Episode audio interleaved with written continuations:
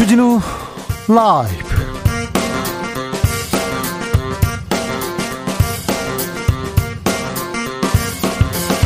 2022년 7월 4일 월요일입니다. 안녕하십니까. 주진우입니다.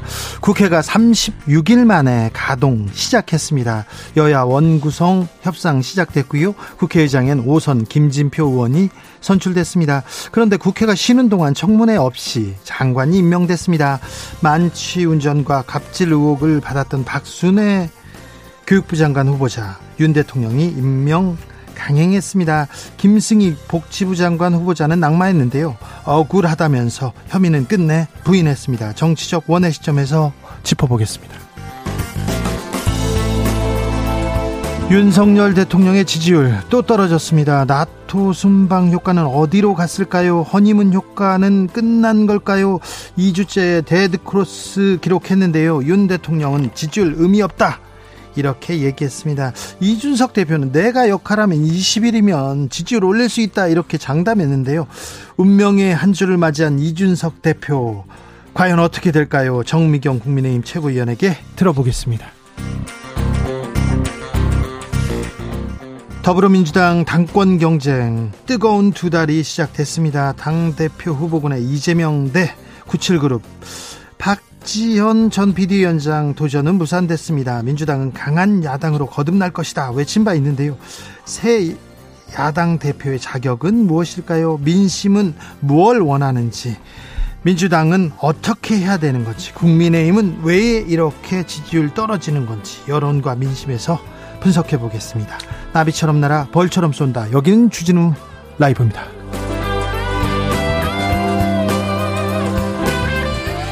오늘도 자중차에 겸손하고 진정성 있게 여러분과 함께 하겠습니다. 7월의 첫 번째 월요일입니다. 한 주 잘 시작하셨는지요?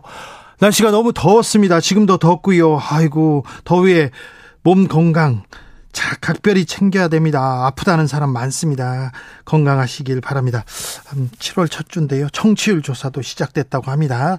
7월 2, 어, 내일부터인데요. 주진우 라이브 KBS 1라디오 5시 5분 주진우 라이브 이렇게 공의로 전화 오는 이렇게 전화 오면요. 그렇게 외치면요. 보이스피싱에 음, 예방의 특효라고 합니다. 청취율 조사 기간 맞이해서 특급 이벤트 준비했습니다. 이름하여 주라와 나의 연결고리입니다. 우리 연결고리는 뭘까요? 주 혹은 라가 들어있는 이름 찾아보겠습니다. 주연영 씨 연락 주시고요. 김라이 씨 연락 주세요. 주진우 좋아한다고 하시면 됩니다. 그냥 뭐 주라 아무 말이나 넣어서 사연 보내주시면 됩니다. 2만 원 상당의 편의점 편의점 상품권 바로 편의점에서 먹을 수 있는 상품권 보내드리겠습니다. 주라와 나의 연결고리. 아 주라는 내 삶에 뭐예요? 이런 얘기도 좋습니다. 음, 연결고리 찾아보도록 하겠습니다. 네. 정치율이 좀 잘 나와야 됩니다. 각별히 부탁드리겠습니다. 네. 제가 좀, 네. 이상하게요. 네. 이상하게 좀, 네. 조금, 네.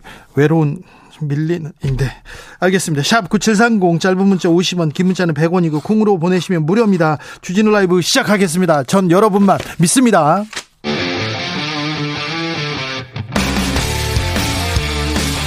탐사보도 외길 인생 20년. 주 기자가 제일 싫어하는 것은?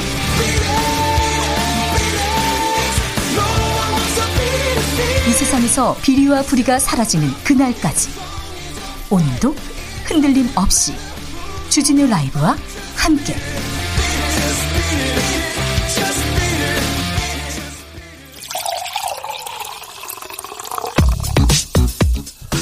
진짜 중요한 뉴스만 쭉 뽑아냈습니다.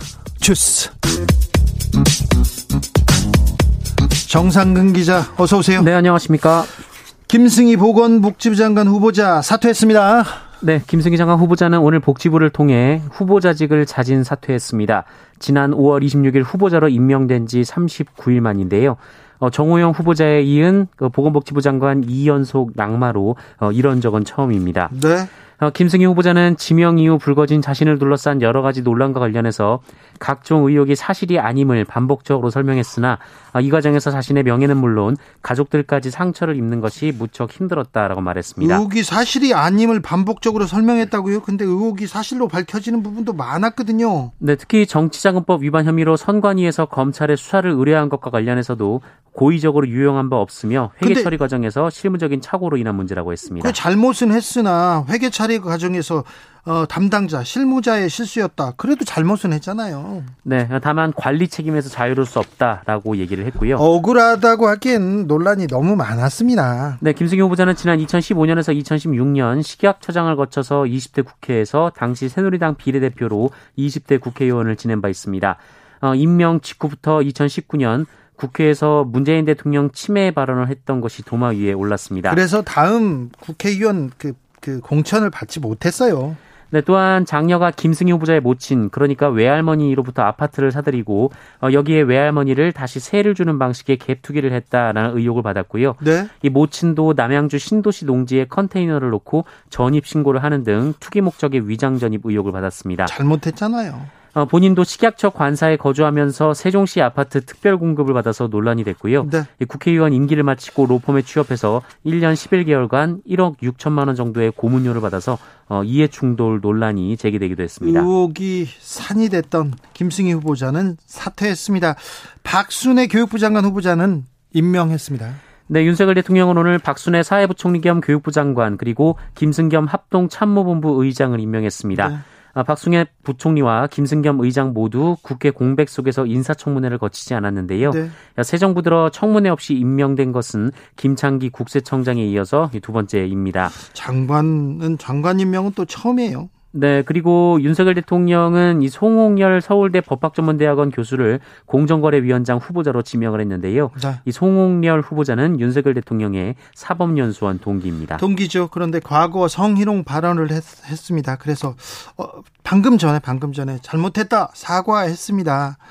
음, 아무튼 동기가 공정거래위원장에 지명됐군요. 박순애 교육부 장관 후보자는 갑질 의혹이 있었고 음주운전 의혹이 있었습니다. 그런데 한 교장은 41년 동안 근무했는데 음주운전 적발 하나로 정부 포상해서 제외됐습니다. 39년 근무한 다른 교육 공무원도 그랬고요. 41년 근무한 또 다른 공무원도 그랬는데 박순애 장관 후보자는 교육부 장관으로 임명됐습니다. 이 부분은 어떻게 될지 지켜보겠습니다.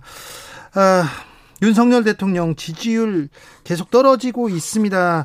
여기에 대한 입장 밝혔습니다. 네, 윤석열 대통령은 오늘 출근길에 기자들과 만난 자리에서 국정 수행에 대한 부정 평가가 긍정 평가를 앞선다라는 여론조사 결과가 나온 데 대해서 선거 운동을 하면서도 지지율은 별로 유념치 않았다라며 별로 의미가 없는 것이다라고 말했습니다. 네. 윤석열 대통령은 본인이 하는 일은 국민을 위해 하는 일이다라면서 오로지 국민만 생각하고 열심히 해야 한다는 마음만 가지고 있다라고 말했습니다. 오로지 국민만을 위해서 열심히 일하다가 지지율이 떨어졌으면 뭐 그럴 수도 있어요. 개혁에 대해서 어, 반발한다. 어디 어떤 정책에 대해서 반대한다. 그럴 수도 있는데 지금 지지율 저하가 개혁, 일자리를 위한 아, 이렇게 전진 중에 이런 지지율이 떨어졌는지 좀 지켜봐야 될 것 같습니다. 그렇지 않아서요. 않아서 좀 그렇습니다. 그리고 공부 잘하는 학생들이 시험 보고 성적표가 좋아요. 그럴 때, 아, 이번 성적은 의미 없습니다. 진짜 실력은 앞으로 보여드리겠습니다. 앞으로 잘하겠습니다. 이렇게 얘기하면, 음, 그래, 끄덕끄덕 할 텐데, 공부를 못하는 친구들이 이번 성적은 의미가 없습니다. 뭐, 다 별로 의미가 없는 것 같습니다. 그러다간 선생님한테 등짝을 맞곤 했었는데요. 아무튼, 음, 지지율 별 의미 없다. 그래 올라갈 수도 있고 내려갈 수도 있습니다. 그런데 개혁을 위해서 일리를 위해서 이런 지지율 지지율의 변화였으면 합니다. 그리고 아, 애석하게도 국민 통합이 없고요. 그리고 상대방에 대한 존중도 좀 부족하지 않나 그런 생각합니다. 인사가 문제라는 거는 또 말할 것도 없고요. 지지율 변화 어떻게 되는지 잠시 후에 저희가 자세히 여론과 민심에서 읽어보겠습니다. 국회는요. 이제서야 이제서야 열 모양입니다. 열었습니다. 국회의장 선출했습니다. 네, 21대 국회 후반기 국회의장에 오선의 김진표 의원이 선출됐습니다. 이 원구성 협상 난항으로 국회가 공백 상태로 접어든 지 35일 만입니다. 어, 이에 따라 김진표 의원은 민주당을 탈당해서 무소속이 됐고요. 네. 21대 국회가 끝나는 2024년 5월까지 의장직을 수행합니다. 어, 제두 차례에 걸친 여야 원내대표 간 비공개 회동에도 그 후반기 국회 원구성 협상이 최종 합의에 이르지 못하면서 국회를 여는 게 그렇게 힘들었어요. 어려웠어요. 네, 그래서 민주당은 오늘 오후 2시 단독으로 본회의를 소집해서 국회의장단 단독 선출 수순을 밟겠다 이렇게 예고를 한 상태였습니다. 어, 그러자 이 국민의힘 권성동 원내대표가 오전 의원총회 직후 이 국회 상임위원장을 여야 합의로 선출하기로 약속하면 국회의장단 선출에 협조하겠다라고 공개 제안했고요. 네. 어, 이를 민주당이 수용하면서 선출을 하게 됐습니다. 또 이제 관문은 법사위원장입니다. 법사위원장을 비롯해서 상임위 어떻게 만드느냐, 어떻게 구성하느냐에 따라서 또 국회 음, 어떻게 열지 지켜봐야 되겠습니다. 아무튼 첫 발을 뗐다니 반갑습니다. 이제는 좀 일 좀 해 주셨으면 좋겠습니다. 국회의원님들 좀 제발이요 부탁합니다. 민주당 당대표 선거는 본격적으로 이제 시작을 알렸습니다. 이재명 대 97. 세대 의원 간의 대결로 좀 접혀졌습니다. 네, 민주당의 8월 말 당대표 선거 대진표의 윤곽이 거의 잡혀가고 있습니다.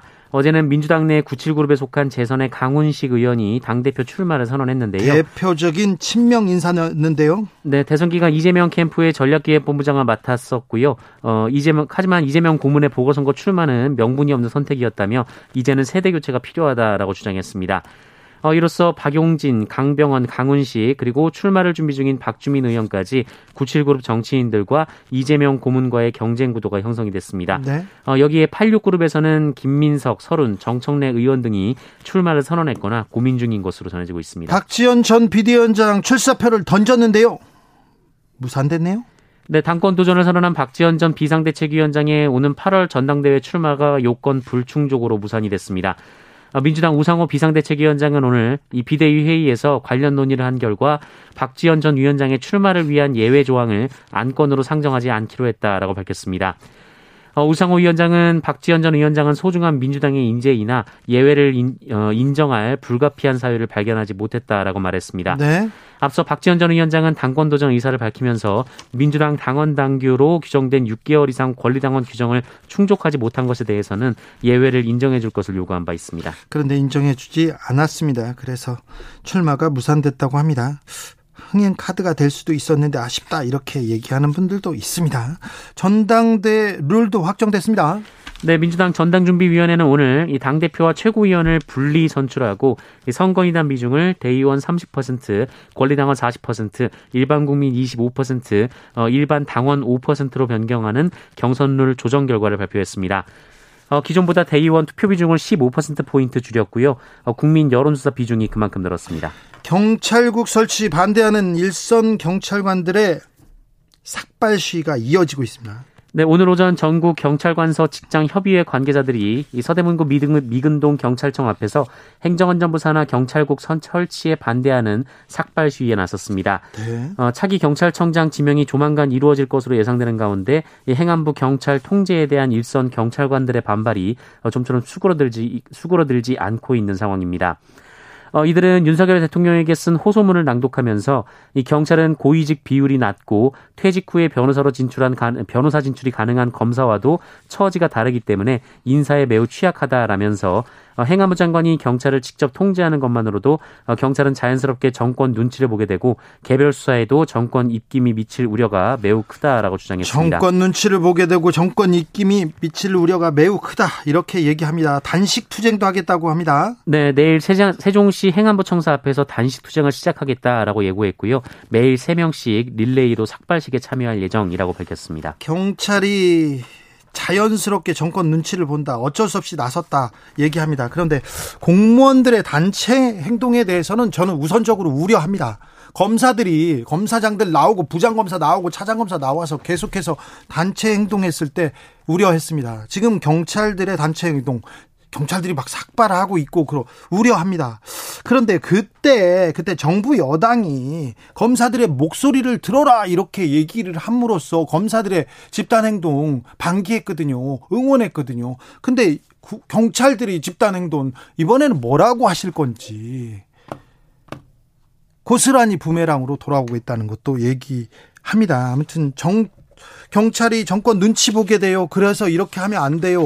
일선 경찰들이 지금 삭발 시위에 나섰습니다. 날씨가 요즘 너무 덥습니다. 더워도 너무 더운데요. 온열 환자 속출하고 있어요. 네, 어제 경기도 부천에서 50대 남성이 쓰러져 숨진 사건이 있었습니다. 어, 의식을 잃은 채 병원에 이송돼서 심폐소생술을 받았지만 안타깝게도 소용이 없었는데요. 아이고. 어, 측정된 체온이 무려 42도를 기록하면서 의료진은 열사병 때문에 숨진 것으로 판단했습니다. 또 지난 토요일 경남 지역에서는 40대 남성이 농산물 공판장에서 상하차 작업을 하다가 쓰러진 채 발견돼서 병원으로 옮겨졌지만 어, 이내 사망했습니다. 어, 지난 5월 20일부터 지난 토요일까지 열사병 등으로 응급실을 찾은 환자는 355명으로 집계가 됐고요. 어, 토요일 하루에만 94명이 추가돼서 지난해 같은 기간에 비해 133%나 급증했습니다. 이 보건당국은 온열 질환을 피하려면 물을 자주 마시고 더운 낮 시간대에는 외출을 피하라라고 당부했습니다. 이렇게 더운 날, 이렇게 더운 낮 시간대 외출 피하고 에어컨 밑에서 차가운 음료수 먹고 수박 먹고 있으면 좋지요. 그런데 그러지 못하는 사람들도 있습니다. 이렇게 더운 날 토요일 얼마나 더웠습니까? 그런데 공판장에서 상하차 작업하다 쓰러졌지 않습니까? 이런 때는 조금 일 더울 때는 일을 피하게 만들어 줘야 되는데 그렇게 좀 환경을 만들어 줘야 되는데 이렇게 더운데 일 일터로 아, 일터로 이렇게 내몰린 분들 바깥에서 일하고 있는 분들 아, 건강 각별히 좀 챙겨주시고요. 더운데 좀몸좀 챙기면서 일하셨으면 좋겠습니다. 아, 이런 사고는 좀 줄여야 되는데 일사병, 열사병 쏟아지고 있으니 각별히 조심하셔야 됩니다. 강원도 철원에, 철원에서 지뢰가 폭발했어요? 네, 어제 오전 9시 40분쯤 강원도 철원군 민통선 내의 한 하천에서 지뢰로 추정되는 물체가 폭발하는 사고가 있었습니다. 어, 이 사고로 수해 복구 작업을 하던 56살 남성 굴착기 운전사가 숨졌는데요. 어, 2년 전에 집중 호우로 유실된 제방을 복구하기 위해 하천 쪽에 자라난 풀과 나무를 먼저 제거하다가 어, 이런 변을 당했습니다. 분단의 아픈 역사가 그리고 아픈 현실이 지금 이런 사고로 또 이어지고 있습니다. 각별히 좀 조심하시고 군 당국에서 이렇게 조금 지뢰 탐지 이렇게 지뢰 유실에 대해서 각별히 좀 신경 써 주셔야 될 것 같습니다. 지난주 금요일에 SRT 탈선 사고 있었어요. 그런데 사전에 막을 수 있었다는 지적이 나옵니다. 네, 지난 금요일 오후 부산을 출발해서 서울 수서역으로 향하던 SRT 열차의 맨 뒷부분 바퀴가 어, 대전 조차장역 근처에서 선로를 이탈하는 사고가 벌어졌었습니다. 어, 이 사고로 승객 11명이 다쳤고요. 어, 복구에만 15시간이 걸려서 토요일 오전 7시부터 정상화가 됐었습니다.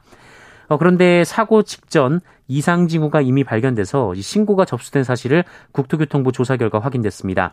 이 사고 구간을 먼저 지났던 선행 열차가 이 차량이 흔들린다면서 이 철로에 이상이 있는 것 같다라고 이 대전 조차장역에 신고를 했는데요. 신고했는데 바로 그럼 처리했어야죠. 네, 어, 하지만 해당 역은 뒤따르는 열차에 대한 감속 혹은 주의 운전 등 이 적절한 지시를 내리지 않은 것으로 조사가 됐습니다. 네. 어, 이 선행 열차와 사고가 난 열차가 5분 간격이었다고 하는데요. 네. 이 사고 원인과 관련해서 국토부는 철도 관리 문제, 차량 정비 불량 등 어, 모든 가능성을 열어 조사하고 있고요. 네. 이 조차장역 관제실에서 왜 주의를 하지 않았는지 이유도 파악을 하고 있습니다. 그러니까요. 네. 바로 파악해서 조치해야 될 것 같습니다. 코로나 확진자가 계속 늘고 있어요. 각별히 조심하셔야 되겠습니다. 네, 오늘 코로나19 신규 확진자 수가 6,253명이 나왔습니다. 어제보다는 3,800여 명 정도 줄었습니다만 지난주와 비교하면 3,000명 가까이 많아졌습니다. 계속 늘고 있습니다. 네, 지난 주말 이틀 동안에도 매일 만 명 넘는 확진자가 나왔는데요. 그 일주일 전 주말이 6,000명대여서 이 확산, 확산세가 어, 크게 이어지고 있는 상황입니다. 어, 위중증 환자 수는 56명이고 사망자는 4명으로 비슷합니다만 이 위중증 환자 수와 사망자 수는 후행 지표로 확진자가 늘어나면 몇 주 뒤에 역시 증가 추세로 바뀌기 때문에 안심할 수는 없는 상황입니다. 네. 어, 한편 정부는 코로나19 후유증 실체를 파악하기 위해 3년여간 만 명을 추적 관리하기로 했습니다. 네. 사랑벌레라는 벌레가 있어요. 근데 너무 징그러워가지고요. 요즘 여기저기서, 저기저기서 아우성이 들리고 있습니다. 네, 집중호우 이후, 집중호우 이후 이 서울 은평구와 서대문구, 경기도 고양시 등에 어, 벌레가 때를 지어 출몰하는 일이 있었습니다. 네. 이 습한 날씨가 원인인 것으로 보이는데요. 이 벌레의 이름은 이 플리시아 니아티카라는 이 털파리의 한 종류인데 이 두 마리가 계속 붙어 다녀서 사랑벌레라는 별명으로 유명합니다. 어, 그런데 이 사랑벌레가 한두 마리가 아니라 이 수백 마리, 수천 마리가 때를 지어서 이 창에 붙어 있는 경우도 있고 이 사람에게 달라붙기도 해서 민원이 속출하고 있다라고 합니다. 어, 지자체는 긴급 방역에 나섰는데요. 어, 갑작스레 늘어난 개체 수 때문에 어려움을 겪고 있습니다. 어, 다만 이 벌레는 해충은 아니고요. 어, 짝짓기 뒤에 알을 땅 속에서 낳고 이 알이 애벌레가 된 다음 이 땅 속에 썩지 않는 쓰레기들을 불, 분해해주는 어, 이충에 가깝다라고 합니다. 아주 뭐 이로운 해충이라고 합니다. 네, 하지만 이 벌레 수가 워낙 많아져서요. 이 지자체들은 주기적으로 방역에 나선다는 계획입니다. 얼른 방역해서 좀 잡아주세요. 네. 주스 정상근 기자 함께했습니다. 감사합니다. 고맙습니다. 주진우 라이브와 여러분의 연결고리 지금 찾아보고 있습니다. 7678님, 조아라 엄마이고요. 아주 열심히 애청하는 부부입니다. 이분 연결됩니다. 7892님, 제 이름은 이주영입니다. 개명 안 했습니다. 아이고, 연결돼요. 3257님, 버스기사인데요. 뉴스도 보기 싫고 재미도 없고 다만 운전하면서 진우형 라디오 들으면서 공감 가고 그나마 위로가 되고 힘이 납니다. 항상 진우 형 거는 다 듣네요. 굴하지 말고 항상 쓴소리 부탁드립니다. 아이고 감사합니다. 힘이 됩니다. 연결고리 팍팍 생깁니다. 8590님 제 이름은 남이화예요. 주라와 연결되죠. 연결됐습니다. 0361님 날이 엄청 덥네요. 매일 잘 듣고 있어요. 주진우 형님 선물 좀 주라. 주라 주라. 예. 연결됐습니다. 주라는 저에게 밥입니다. 왜냐하면 이 시간 저녁에 꼭 저녁밥을 하거든요. 아들 오기 전에 밥하는 시간 이어폰으로 주다, 주라를 매일 듣습니다. 연결돼 있어요. 귀하고 퍽 연결됐습니다. 754님 아주 연결 많이 됐다는 거 다시 한번 말씀드리고요. 이광호님, 주진우는 라면처럼 없어서는 안 될 우리들의 간식입니다. 주진우 라면, 주진우 라면. 네, 아, 네, 알겠습니다. 9491님, 공이 전화 안 받았는데요. 받아서 주진우 라이브 소리쳐야겠군요. 하루에 궁금증 마무리하는 방송 매일 듣고 있습니다. 감사합니다. 열심히 쭉 가보겠습니다. 네, 쭉 가, 가도록 하겠습니다. 교통정보센터 가볼까요? 유하영 씨.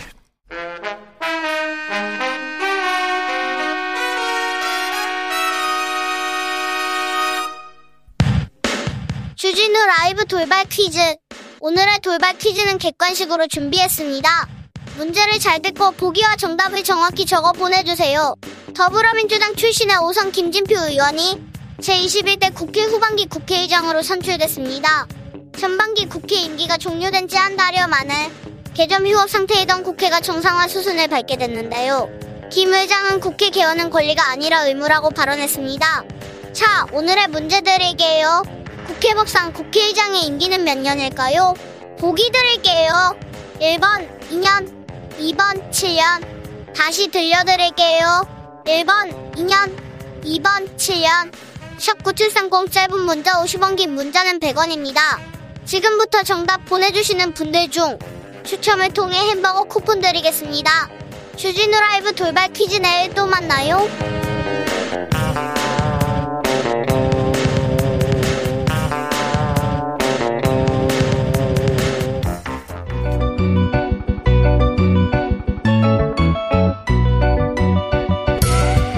한층 날카롭다 한결 정확하다 한편 세심하다. 밖에서 보는 내밀한 분석 정치적 원의 시점 오늘의 정치권 상황 원회에서 더 정확하게 분석해 드립니다. 최민희 전 더불어민주당 의원 어서 오세요. 안녕하세요. 불굴의 희망 최민희입니다. 이현주 전 국민의힘 의원 어서 오세요. 네, 반갑습니다. 이현주입니다. 저도 네. 뭔가 뭔가 하나 만들어야 뭔가 하나 만들어야겠습니다. 네. 불굴의 희망 제가 네. 만들어 오겠습니다. 알겠습니다. 네. 좋네요. 네. 만들어야 돼요. 네. 네. 일단 불굴의 희망 희망적이잖아요. 네. 자, 요즘 어떻게 보내십니까, 이원주 의원님? 아, 요새 너무 더워가지고요. 네. 일단, 네, 건강에 신경 좀 쓰고 있고요. 네. 네. 그리고 이제 저는 요새 아들이 한참 사춘기라서 아들과 투쟁 중입니다. 아, 그래요? 네. 어, 네. 네. 몇 살인데요? 중학생입니다. 그래요? 네, 중학교 네, 무섭습니다. 때면, 중학교 때면 뭐. 다 컸어요. 다 어. 컸어요. 중학교 때면? 네, 네. 중학교 때 그 사춘기 어떻게 넘겨야 됩니까?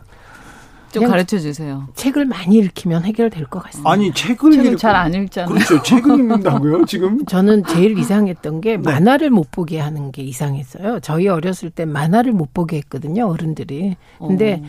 그게 만화든 뭐든 자기가 흥미 붙이는 것 찾아서 네. 빠지게 하면 저는 잘 이겨낼 것 같습니다. 어, 네. 흥미를 저는 그러려면 저 네. 게임을 하게 해야 되는데. 그렇죠. 네. 게임 하라고 하세요. 네. 네. 네. 너무 너무 그냥 시간 가는 줄 모르고 네. 하니까. 그래요? 저는 그 사춘기 때 집을 나가가지고 아, 네. 가출. 아니 가출이 집을 나가는 거죠 뭐. 저- 그게 가출하네요. 네, 뭐 비슷한 건데. 네. 어, 얼마나 오래 계셨어요? 나가서? 처음에는요 나갔다 일찍 들어오잖아요. 네. 그러면 부모님 무척 화가 나시더라고. 나, 나 화를 내시더라고. 저는 나갔다가 하루 만에 돌아온 적이 있어요. 그랬어요? 네. 부모님께서도. 못, 근데 못 하겠더라고. 근데 무서워서. 그렇죠. 며칠 있다가 하잖아요. 그럼 네. 부모님이 잘해 주십니다. 아. 어, 이런 얘기는 하면 안 이런 됩니다. 거는 따라하시면 안 됩니다. 네. 6999님, 저도 사춘기 아들이 있습니다. 아들이요. 힘들어요, 얘기합니다. 저는 평생 사춘기예요. 그런 사람도 있으니까, 네. 아, 네, 용기를 내십시오. 네. 자, 국회가 이제 좀, 이제 좀 돌아가려고 합니다. 그런데, 음, 국회가 지금껏 쉬어가지고 청문회 없이 장관을 임명했습니다.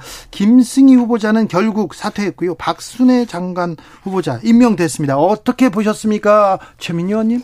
그 우선 음 지금 국- 전 지금 현재 국세청장 포함하여 네. 청문회 없이 임명된 어 분이 이제 세 명째인 것이죠. 그렇죠. 네.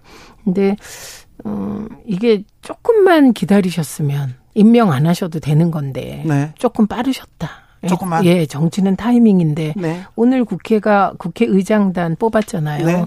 그러고 나면 사실 인사청문회 하고자 들면 인사청문 특위 어, 구성해서 네. 어, 인사청문회를 할 수 있었는데 대통령께서 조금 빠르셨다.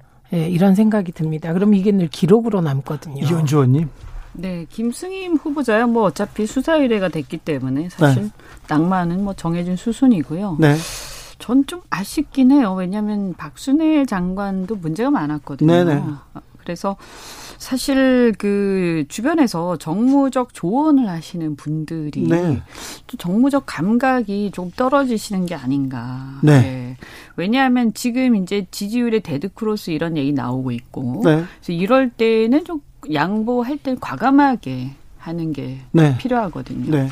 국민의 눈높이, 국민들한테 물어보겠다 해서 이렇게 뒤로 후퇴하는 것처럼 철회하는 것처럼 철회하는 것도 나쁘지 않은 정치적 수작 아닙니까? 그럼요. 이렇게 여러 정부들을 이렇게 살펴보면 사실 국민들이 인사를 잘못한 것 자체보다는 네. 인사가 잘못되었다는 국민과 언론의 지적에 대응하는 대통령의 태도 를더 많이 볼 수도 있습니다. 네. 예, 그래서 정부 여당은 늘 동시에 어, 여러 가지를 봐야 되는 거예요. 그 장관 후보자에 대한 검증뿐만 아니라 그 검증 과정에서 문제가 터졌을 때 그 문제에 대처하는 정부 여당의 자세. 저는 이게 더 어, 국민들이 점수를 주는 데는 직접적인 영향을 줬다고 생각합니다. 그래서 뭐 이제 사실 뭐 문재인 대통령, 문재인 정권 얘기 자꾸 하면 또 기분 나쁘시겠지만 문재인 정권하고 자꾸 비교를 여러분들도 하시고 하니까 그런데 사실은 이제 차별화를 하려면 이제 확실하게 해야 되거든요. 네.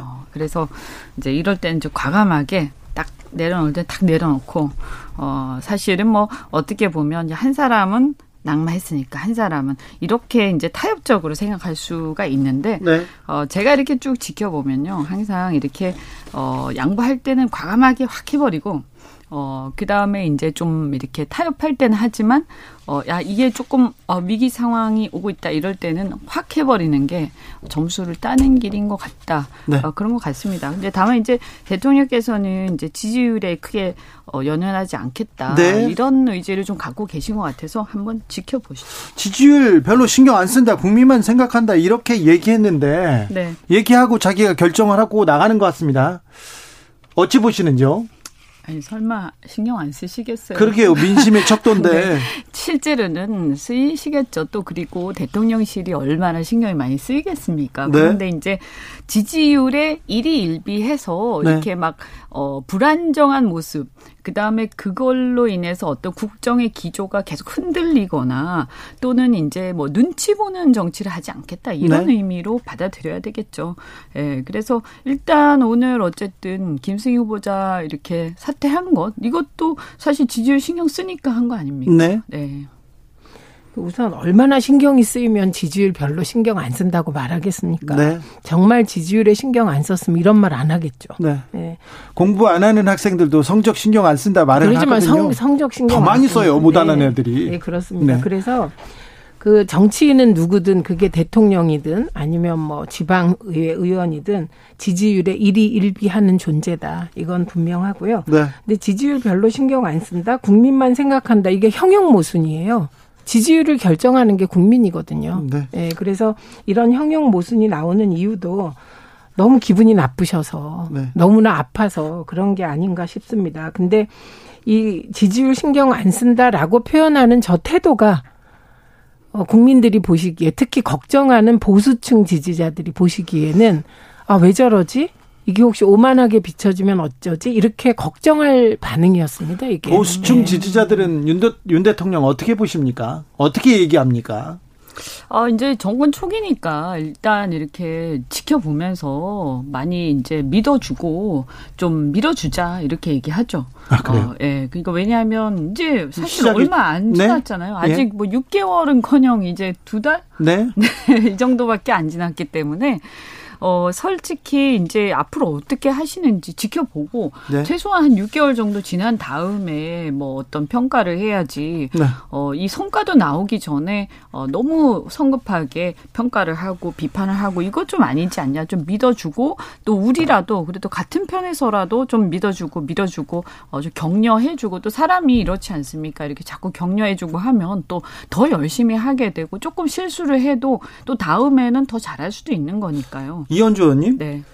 지지율이 이렇게 지지부진한 이유가 어디에서 온다고 보십니까? 어, 지지율이 사실은 이제 가장 큰 것은 저는 경제 상황이라고 네, 봅니다. 네. 일단 국민들 입장에서는요, 어, 지금 물가가 너무 많이 올랐어요. 네. 그리고 금리도 계속 오르고 있고, 어, 일단 본인들의 어떤 삶이 어렵다 보면 정치에 대해서 좋은 평가를 하기가 어렵습니다. 아, 그렇죠. 네. 네. 어, 누가 이제 과거에도 노무현 대통령도 그런 말씀 하신 적 있고, 뭐, 뭐가 하나 잘못돼도, 뭐, 또 심지어는 뭐, 비가 와도, 네. 뭐, 홍수가 비가 안 와도, 뭐, 비가 안 와도였나요? 뭐, 하여튼 네. 옛날에 그래서 심지어 기후제를 왕이 지내기도 하고, 그러지 않았습니까? 그래서 모든 어떤 상황들, 민생의 상황들이 최고 통치자한테 그 집중되기 때문에 어 사실은 지금 경제 상황이 굉장히 어려운 상황들에 대해서 일단 짜증이 많이 나 있는 상태예요. 그래서 지금 같은 상황에서는요. 이걸 잘해가지고 이 상황을 확 좋게 전환시키기 굉장히 어려워요. 그럼 지금은 뭐냐 하면요. 일단 국민들의 어떤 이 심기 관리도 어, 어느 정도는 해야 되는 그런 상황이거든요. 예. 그래서 이런 상황 속에서는 사실은 한마디 한마디도 어, 별 특별한 의미가 없는 말씀도 어, 국민들이 듣기에는 굉장히 기분 나쁘게 들릴 수 있는. 네. 어, 그래서 정치인들 입장에서는 지금 같은 경우는 말도 조심해야 되고 행동도 조심해야 되고 어, 그런 상황이다. 이렇게 보입니다. 그 우선 물가가 오르면 장바구니 물가가 특히 굉장히 많이 올랐습니다. 채소 하나 사기가 겁나니까. 그러니까 이게 문제가 되죠. 그리고 금리가 인상되면 부동산과 주식 시장이 직격탄을 맞지 않습니까? 네. 그래서 어안 좋은 경제 상황이다. 그래서 이게 정부 여당이 어려운 상황이다까지는 동의가 됩니다. 네. 근데 그러면 정부 여당은 어떤 존재냐? 대답을 하는 존재이거든요. 이 위기의 경제 상황을 우리는 이렇게 돌파하겠다인데 이에 대한 정부 여당과 대통령의 대답이 국민들 보시기에 시원치 않았던 겁니다. 우선 대통령께서 세계가 세계 경제가 어렵다. 그런데 근본적 대책은 없다. 이런 얘기한 게 지금까지 돌아다니고 있어요. 그리고 음. 이거는 어, 관계 어, 부총리도 같은 말을 했습니다. 네. 예. 이건 뭘 얘기하냐면 그 대책을 내놓아야 되고 어, 집권 초기에 정부 여당이 국민들께 경제 위기가 이렇게 와도 우리는 LBC로 돌파하겠다. 이걸 네. 기대하는 건데 음. 네. 그 부분이 미흡하기 때문에 네. 저는 지지율이 떨어지는 것 같고요. 그리고 더 음. 문제되는 인식은 예를 들면 핵심 음, 내각 내각 핵심 책임자가 경제 위기에 대한 잘 나가는 기업에 임금 올리지 마라 이런 말을 한답니다. 예, 음, 그게 다 그렇죠. 알려졌잖아요. 네, 네. 그러면 이에 대해서 노동자들이 즉각적으로 대답하잖아요. 네. 예, 민주노총이 시위를 합니다. 예. 근데 민주노총 시위에 대해서 사실 언론이 늘 부정적인 보도를 해왔기 때문에 민주노총 시위만 하면 비난이 많았는데 이번 분위기는 아닙니다. 그냥 조용해요. 그래서 저는 이 모든 것이 어, 이제 야당일 때는 여당 탓해도 되고 누구 탓해도 되지만 집권 여당이 되고 대통령이 되면 누구 탓도 할 수가 없는 것이다. 네. 근데 이런 인식이 좀 부족하지 않은가 싶습니다. 네, 그러니까 뭐 제가 볼 때는 사실 이제 비상 경제 대책 뭐 대책팀이라든가 뭔가 이런 거라도 하나 출범을 하면서 어 저는 뭔가 이렇게 구체적인 네. 방안을 국민들한테 좀 말씀하실 필요는 있다. 그렇죠. 뭔가를 네. 하고 있다. 돌파구를 네, 마련하고 네. 있다는 모습을 네. 보여줄 그래서 사실 있죠. 성과가 네. 어 이렇게 막 이렇게 막 앞에서 탁 보일 정도로 뭔가 성과 팍팍팍팍 안 나오더라도 국민들이 이해하실 거예요. 왜냐면 네. 예. 워낙 어렵고 이게 국제적인 문제라는 거 국민들 다 아세요. 그렇죠. 근데 국민들이 보고 싶어 하시는 거는 그래도 뭔가 최선을 다하고 있다. 네. 아, 그래 정말 힘들게 하고 있구나. 열심히 애쓰고 있구나. 이걸 보고 싶어 하시거든요. 예. 그래서 그런 모습을 보여야 된다라는 거고요. 어, 이제 그 최저임금 문제 같은 경우는 사실은 저는 제가 볼 때는 이제 문, 문재인 정권에서는 사실은 조금 과도하게 올린 점이 있어요. 그때 이제, 어, 자영업자하고 그런 건들이 있었을 때. 초반에요. 어, 예. 그런데 그때 이제 그, 저, 속도 조절 얘기 있었지 않습니까? 근데 또 지금은 사실은 물가가 너무 올랐기 때문에 지금 오히려 좀 올려달라고 얘기를 해도 별로 할 얘기가 없는 그렇죠. 시점이에요. 지금은 좀 그러니까 올려줘야 되는 이게 시점. 저는 이렇게 보면서 굉장히 참 씁쓸한 게 뭐냐 하면 어, 이게 좌우로 나뉘어가지고 정치가 뭐 보수면 마치 맨날 올리면 안 될 것 같고 노동자 임금을 네. 어, 진보면 막 맨날 올려야 될 것 같고 이렇게 하는 건 이건 옳지 않다. 이번에 음. 차라리 정부 여당이 최저임금 좀 전향적으로 음. 검토했으면 오 다르게 이렇게 반응할 수도 있었는데. 그러니까 이 법인세도 마찬가지거든요. 네. 법인세도 이제 우리가 항상 보면 좌우에 따라서 자기의 서신이 있고 철학이 있지만 네. 경제 상황에 따라서 올려야 될 때가 있고 안 올려야 될 때가 있고 그런데 지금은 사실은 낮춰도 투자를 안 할 거거든요, 기업들이요. 그렇죠. 그래서 효과가 별로 없어요. 그러니까 네.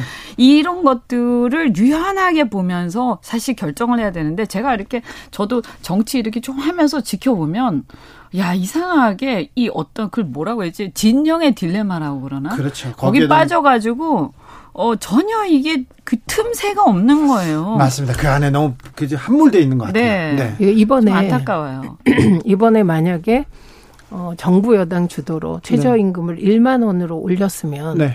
저는 이 지금 이 지지율 구도가 바뀌었을 거라고 그럼요. 그럼 생각합니다. 좀- 근데 그런 발상을 하기가 힘든 게 지금 정치 상황이고 그다음에 문재인 정부의 경우는 코로나 직격탄으로 많은 게 어긋났다. 네. 이건 인정을 해야 될 것 같고 결과적으로 보면 제 기억상 박근혜 정부가 최저임금 인상률이 7.4%였던 것 같고 네.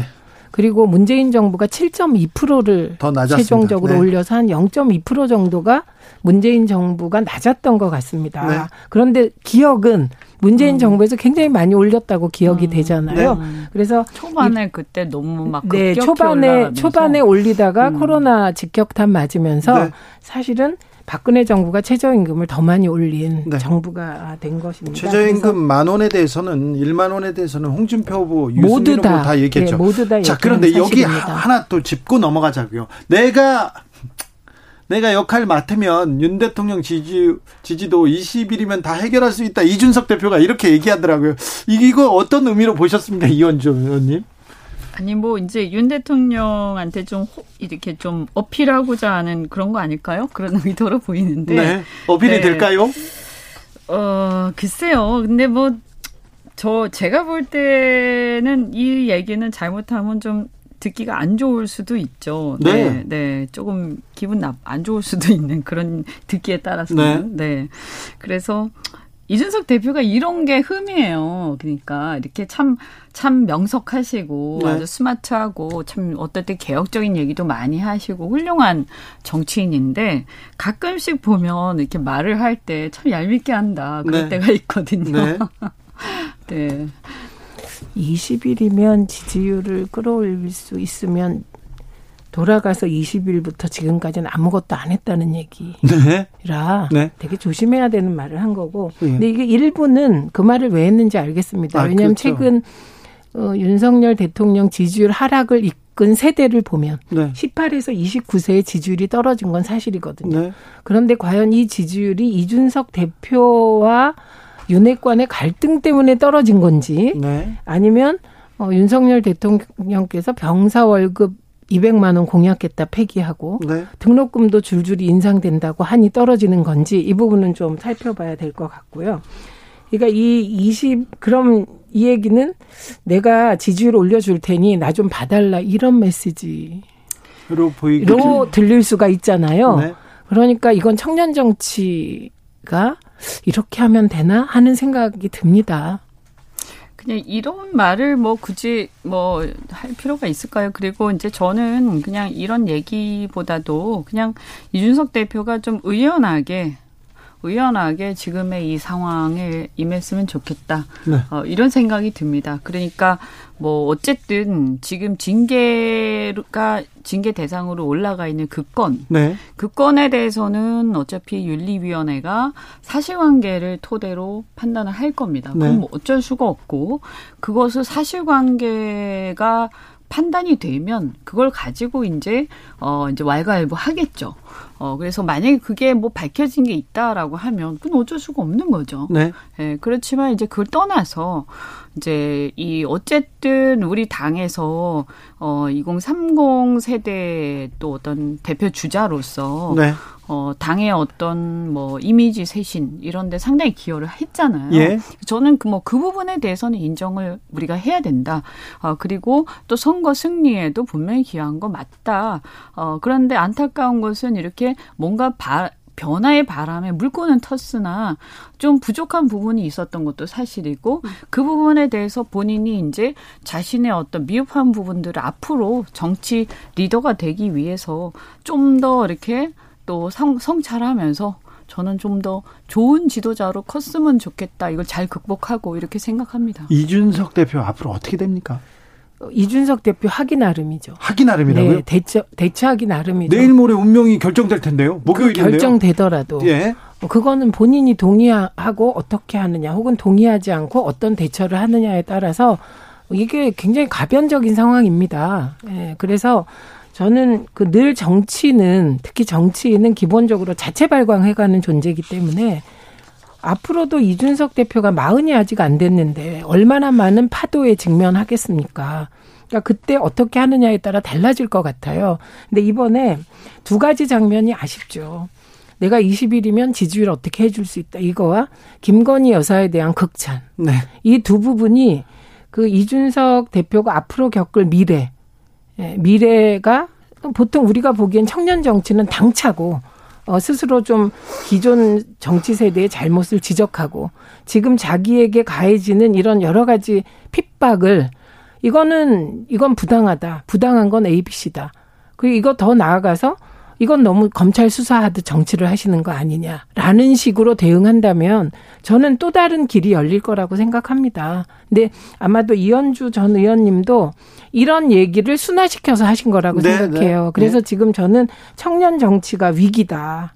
네. 지난 대선 때 이런 장면이 있습니다. 이준석 대표 가출. 다시 돌아왔어요. 후드티 입고 또 가출. 또 돌아왔습니다. 근데 또 마지막까지 마지막까지 아, 뭐라고 해야 되나요? 윤석열 캠프와 당이 불협화음이 있었어요. 마지막에 의원들이 다 모여서 총회를 열고 이준석 대표 나가라 이렇게 얘기했을 때 그때 이제 눈물을 보이고 마지막에 이제 봉합이 되는 그런 장면이 있었잖아요. 이번도 좀 봉합이 되고 그러진 않을까요? 아, 그때는 대선 아, 때기 그때는 이제 대선이라는 거죠. 아주 절박한 네. 어, 그런 그 모멘텀이 있었죠. 그런데 지금은 이제 선거가 아직 많이 남았고요. 그래 많이 네. 남았다는 게 변수입니다. 네, 네. 그리고 어 얼마 지난주에 그 비서실장 어, 이 사임을 했죠. 네. 어, 저는 그게 어떤 신호가 아닐까 네. 아, 이런 생각이 좀 들었고요. 그래서 아마 이제 뭐 정해진 대로 진행될 것 같다 하는 느낌이 좀 들었습니다. 물론 제 생각이 틀릴 수도 있어요. 네. 어, 그런데 저는 어쨌든 뭐 이준석 대표가 워낙에 이 어떤 국면을 잘 돌파를 하는 사람이니까 그 이후에 또 어떤 상황이 벌어질지는 또 모르겠다. 다만 어 이게 지금 이런 갈등 상황이 계속 지속되면 됨으로써 네. 어 양쪽 그러니까 이준석 대표 측이든 아니면 당이든 윤핵관이든 또는 뭐 이, 윤석열 대통령 측이든 다 지금 상처를 받고 있고요. 예. 당의 지지율이나 모든 것이 지금 떨어지고 있어요. 예. 그래서 지금 국민들이 먹고 사는 게 너무나 어렵고 힘든데 이렇게 계속 갈등이 유지되는 것은 바람직하지 않습니다. 그래서 어떤 식으로든 이것은 일단락이 될 수밖에 없다 이렇게 생각이 되고 어 결론이 나면 이 부분에 대해서는 어 이 다음 국면에서 이제 예를 들어서 이준석 대표는 이준석 대표대로 본인이 이제 처한 상황에 대해서 극복하려고 노력해야 될 것이고 또 당은 이준석 대표가 갖고 있던 긍정적인 부분, 그러니까 당의 개혁이라든가 여러 가지 이제 어 당의 변화에 대한 바람 이런 게 있었잖아요. 근데 이런 것들이 좌절하고 우리 젊은 정치인들 혹은 2030 세대들이 당에 대한 기대가 무너지지 않도록 어떻게 할 것인지 이 점에 대해서 계속 이어갈 수 있는 동력을 찾아야 된다 이런 네. 생각이 듭니다. 자, 이현주 의원께서는 계속해서 공매도 관련돼서 계속 목소리를 내고 있고 어, 경제 관련된 정책을 내고 있습니다. 그래서 이런 아, 정책들, 이런 그 주장들, 이런 그 토론을 통해서 뭔가를 좀 국민들한테 보여줘야 되는데 그런 목소리가 좀 없습니다. 민주당으로 좀 가보겠습니다. 민주당은 어떻게 됩니까? 박지원 전 비대위원장 이제 이제 출마를 한다가 하다가 못 해요. 이제 그러니까 어떻게 됩니까? 그러면? 좀 경솔했던 것 같습니다. 왜냐하면 적어도 민주당 비대위원장을 했, 기 때문에 민주당 당원 당규는 이해하고 있어야 되는데 어, 이게 최초 입당한 날짜로부터 네.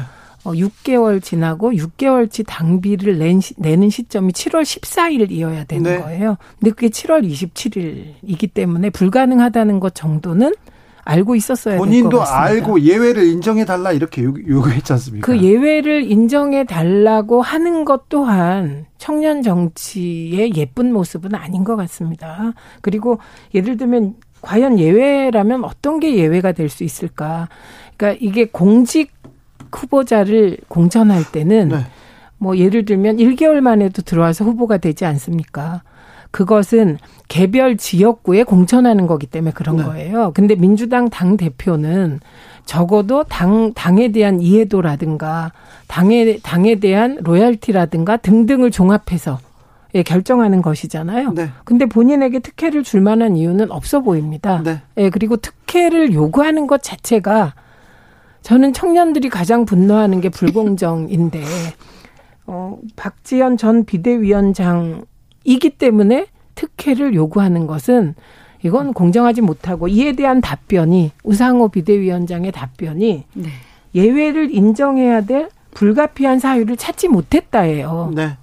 네, 찾아보려고 이건, 했으나. 네. 그러니까 찾아보려고 했겠죠. 네. 그래서 이 부분은 적절한 대응을 했다고 생각하고 박지원 위원장도 이제 뭐 2년 후에 총선 있고 그리고 2년 후에 또 당대표 선거가 있습니다. 그때까지 절차 탕마하면서 조금 더 멋진 모습으로 나타나면 되지 않을까요?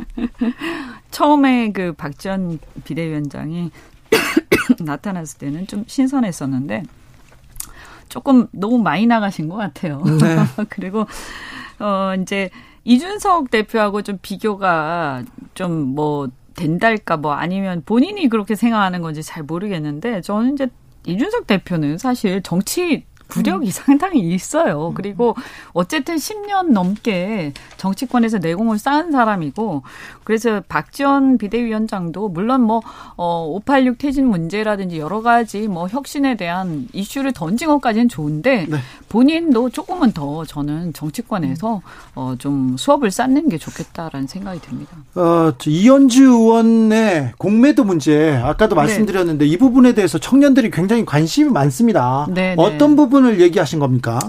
이게 사실 지금 이제 주가가 폭락장이지 않습니까? 네. 근데 더더군다나 이게 환율이 이렇게 계속 어 고환율이 올라가고 하다 보니까 이제 투매가 많아지고 있거든요. 네. 외국인 쪽에서. 그래서 어더 폭락하는 이제 원인이 되면서 이게 주가 폭락장에서 그 하락폭에다가 미리 투자하는 어떤 전략이에요. 그러니까 어떻게 보면 약간은 어 이게 이제 투기성이 있다고 보는 사람들도 있어요. 여기에 네. 대해서. 근데 이거를 어이 공매도 자체가 과연 바람 바람직하냐 아니냐에도 논쟁이 있을 수 있는데요. 그런데 사실 이 부분은 이제 국제 금융 시장이 다 인정을 하다 보니까 네. 우리만 안 할 수가 없어요. 예. 그래서 어 이거 저는 뭐 개인적으로 바람직하지 않다라고 생각하죠. 이 폐지는 어렵더라도 네. 지금 가장 문제가 뭐냐 하면 일단 우리 개미 투자자들한테 지극히 불공정하게 돼 있습니다. 네, 개미들은 뭐뭐 뭐 나설 수도 없으니까요. 네. 이 상환 기간이라든지 담보 비율 이런 것들 자체가 외국 외국인하고 어, 기관 투자자들에 비해서 우리 개미 투자자들한테 불리해. 불리하게 돼 네. 있어요. 네. 그래서 저는 적어도 적어도 이 부분은 맞춰줄 필요가 있는 거 아니냐. 근데 네. 이걸 맞춘다고 해서 이걸 뭐 무슨 국제 금융 시장의 질서에 뭐 반한다 이렇게 얘기하진 않을 거거든요. 이게 조금 더 제가 근본적인 말씀을 드리면 신자유주의 세계화가 저물어가고 있잖아요. 네. 근데 신자유주의 세계와 함께 소위 세계에 도입된 첨단 금융 기법들이 있습니다. 네. 예, 그런 것들도 이번에 금융 전문가들이 저는 근본적인 검토를 해야 될 시점이라고 생각합니다. 이런 논의를 해야 되는데 이런 논의 안 하고요. 국회를 안 열고 놀고 있으니까 그러니까 국민들이 답답하다 이렇게 얘기하죠. 청년들이 논의할 게 한두 가지가 아니죠. 사실 이현주 최민희 네. 감사합니다. 시간 아, 다 예. 됐어요.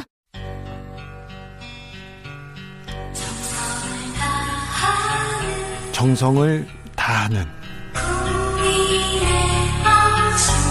국민의 방송. KBS 주진우 라이브. 그냥 그렇다고요.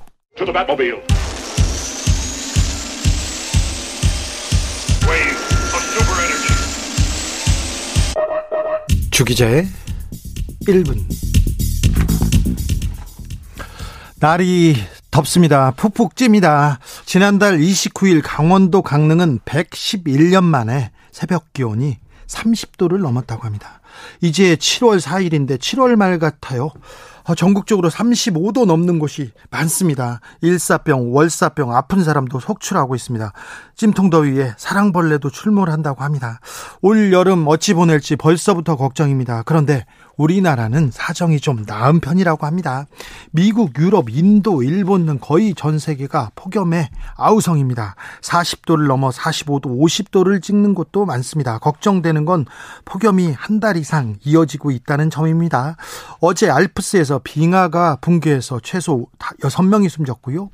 9명이 다쳤고 15명이 실종됐습니다. 이탈리아 북부 마르몰라다 산은 3,343m 높이로 한여름에도 만년설이 덮여 있는 곳인데요. 최근 몇 년간 지구온난화로 빙하가 빠르게 녹아내리고 있다고 합니다. 그런데 며칠 전에 이 마르몰라다산 정상의 기온이 10도까지 올라갑니다. 10도까지. 역사상 최고 기온이었습니다. 그리고 하루 만에 빙하가 무너져 내렸습니다.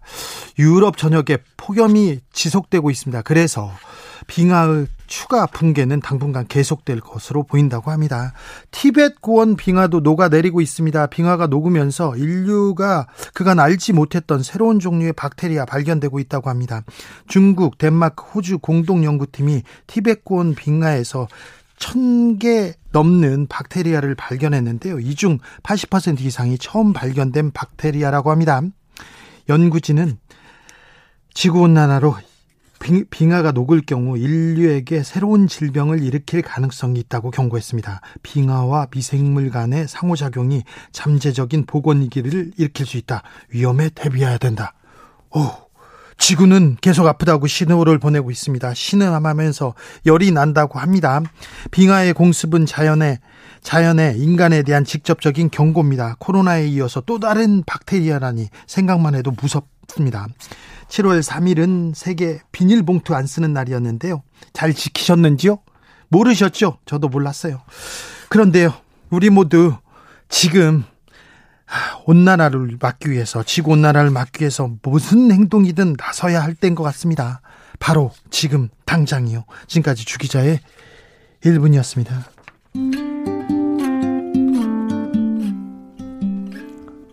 잭 존슨 Better Together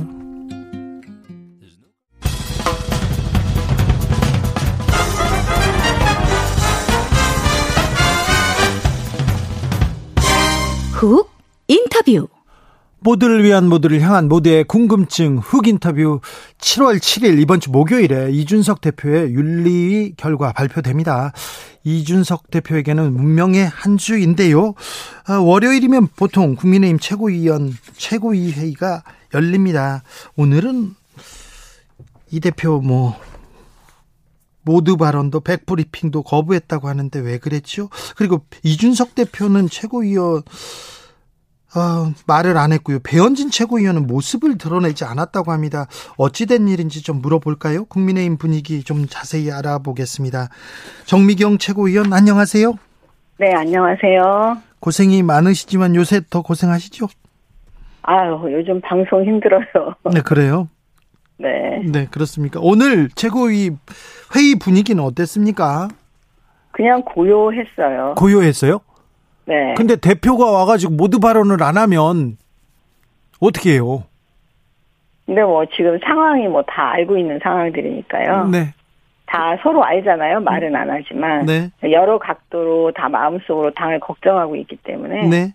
뭐 그냥 뭐 이심점심으로 다 알고 있는 거죠. 그렇습니까? 이준석 대표 낯 뜨거운 얘기 해소해야 한다 그러면서 배, 배현진 최고위원 보이콧했다 이런 얘기도 나오더라고요. 두 분은 왜 저러는지 잘 모르겠는데 네. 계속 지금 두 사람이 계속 그랬잖아요. 여러 네. 가지 상황에. 네. 그러니까 뭐 그건 저희가 뭐, 뭐 원- 워낙 사이가 좋은 걸로 알고 있는데 네. 잘그 왜 이렇게까지 됐는지 잘 모르겠습니다. 네. 이준석 대표 출범하고 몇 번에 이렇게 이렇게 뭐라고 해야 되나 고비가 있었는데 그때마다 이제 또 정미경 최고위원이 불러다가 이게 조, 조정하고 조율도 하고 그래가지고 이렇게 넘어온 거 왔다 이렇게 얘기 들었는데요. 이번에는 좀 안 될 것 같습니까? 아니, 그러니까 저는 사실 제가 여기 보면은 그 나이가 그래도 제가 많아요. 이 최고위원들 가운데. 네, 거기에서는 네. 네, 여기서는요. 네. 근데 사실은 저도 제가 이제 중년이 된 이 나이에도 저도 매일 그 제 스스로 서툴다고 내가 생각하거든요. 네. 근데 지나온 젊은 날을 보면 네. 그내 나의 판단에 대해서 우리 어머니가 예. 얼마나 불안해했을까, 네. 어, 얼마나 서툴다고 생각했을까. 네. 그래도 늘 응원해주고 기다려주고 그러셨거든요. 네. 더군다나 저는 어렸을 때 그 어머니를 여의었고 지금의 어머니를 만나서 어머니께서 사랑으로 키우셨기 때문에 제가 젊은 청년들에게 이런 각별한 감정이 있어요. 네. 예, 그렇기 때문에 그런 지점에서 이제 이준석 대표를 바라보는 거죠. 왜냐하면 지난 대선에서도 이게 잘못되면은 우리가 정권 교체를 할 수가 없는 거잖아요. 네. 그러니까 제 목표는 뭐였냐면 무조건 닥치고 정권 교체였거든요. 예. 그렇기 때문에 다 감싸 안고 어떻게 하든지 이거를 힘을 모아서 동력을 모아서 가자. 그랬기 때문에 늘 달래고 또 조정하고 그게 맞다고 생각을 했습니다. 네. 그래서 달래고 조정하고 그랬는데 이번에는 어, 지켜봐야 됩니까? 7월 7일은? 그러니까는 원래는 사실 당이요. 예. 이렇게 그 당이 흔들리는 걸 저는 원하지 않아요. 예. 사실. 예. 더군다나 이제는 집권 야당이 아니고 집권 여당이잖아요. 그렇죠. 예, 당이 흔들리는 순간 사실은 이 집권 여당의 사명을 잘 못할 수가 있어요. 그렇죠. 일하고 능력을 보여줘야 되는데. 예, 집권 여당은 사실은 그 우리의 정부, 정권, 윤석열 대통령을 뒷받침해야 되는 게 사명이거든요. 네. 근데 이게 당이 흔들려 보세요. 이런 동력이 나오질 않는데.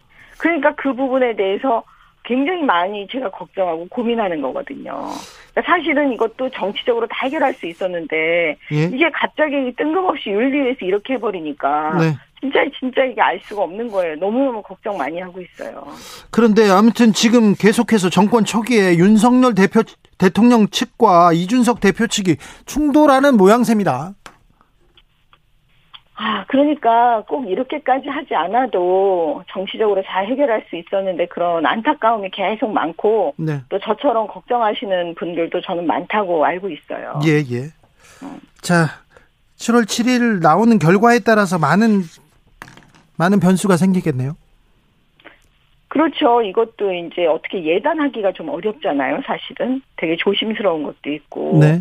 그러니까 지켜보면서 이제 이게 살아서 움직이는 생물이니까 제가 수사를 해봤지만 수사도 그렇거든요. 근데 예. 이 정치도 똑같아요. 이것도 살아서 움직이는 생물이라 예. 어떤 방식으로 어떤 일이 벌어질지 모르니까 예측 가능성이 없으니까 사실 더 불안한 것 같습니다. 징계 징계 당할 것이다 이런 뭐 예측이 점점 높아지고 있습니다. 아니 가능성이지만 여론 여론은 안 좋은데 네. 사실은 이제 그런 걸 예단하기는 되게 어려워요. 더군다나 제가 최고위원이기 그렇죠, 때문에요. 그렇죠. 예. 예, 여기서 진짜 말 한마디 뭐 이 구절 하나 단어 하나가 굉장히 조심스러워요. 네, 네. 어, 이, 이준석 대표는 어떻게 하겠다 이런 얘기는 안 합니까? 이준석 대표는 그 무슨 얘기를 하고 이렇게 그 의논을 하고 하는 스타일이 아니에요. 예. 다만 이제 우리가 보고 이건 아니다 싶을 때 이건 아니다. 그렇게 해서는 안 된다. 이제 이런 얘기들을 주로 많이 하는 거죠. 예. 임기를 채우지 못하고 사퇴할 경우 당내 혼란은 더 심화될 것 같다 이렇게 얘기하는 분들은 많습니다. 아니 뭐 그러니까 제가 말씀드렸지만 그 윤리위에서 어떤 결과가 나와도 네. 얼마나 당이 흔들리고 힘들겠어요. 그거는 누구나 다 예측할 수 있는 거잖아요. 네. 그래서 걱정하는 거고요. 예. 근데 뭐 그거를 세분화돼서 이렇게 될 때는 이렇게 되고 저렇게 됐고 저, 저렇게 된다 이렇게 예단 할 수는 저는 없다고 봐요. 알겠습니다. 예. 자, 박순애 교육부 장관 이렇게 임명했습니다. 그리고 김승겸 임명했고요. 그 다음에 송홍역 송홍열 공정거래위원장 이렇게 임명했는데 지명했는데 이 부분은 어떻게 보시는지요? 지금 그 이제 김승희 보건복지부 후보자는 자진 사퇴를 하지 않았습니까? 예. 그리고 이제 다른 경우에는 또 이제 속도를 내서 네. 또 대통령께서 이제 결정을 해서 이제 임명을 한 거니까 네. 또그 부분은 그 부분대로 또 인정하고 가야 되지 않을까 싶어요. 네. 박순애 장관 후보자는 조금 음주운전 이게 좀 걸리네요.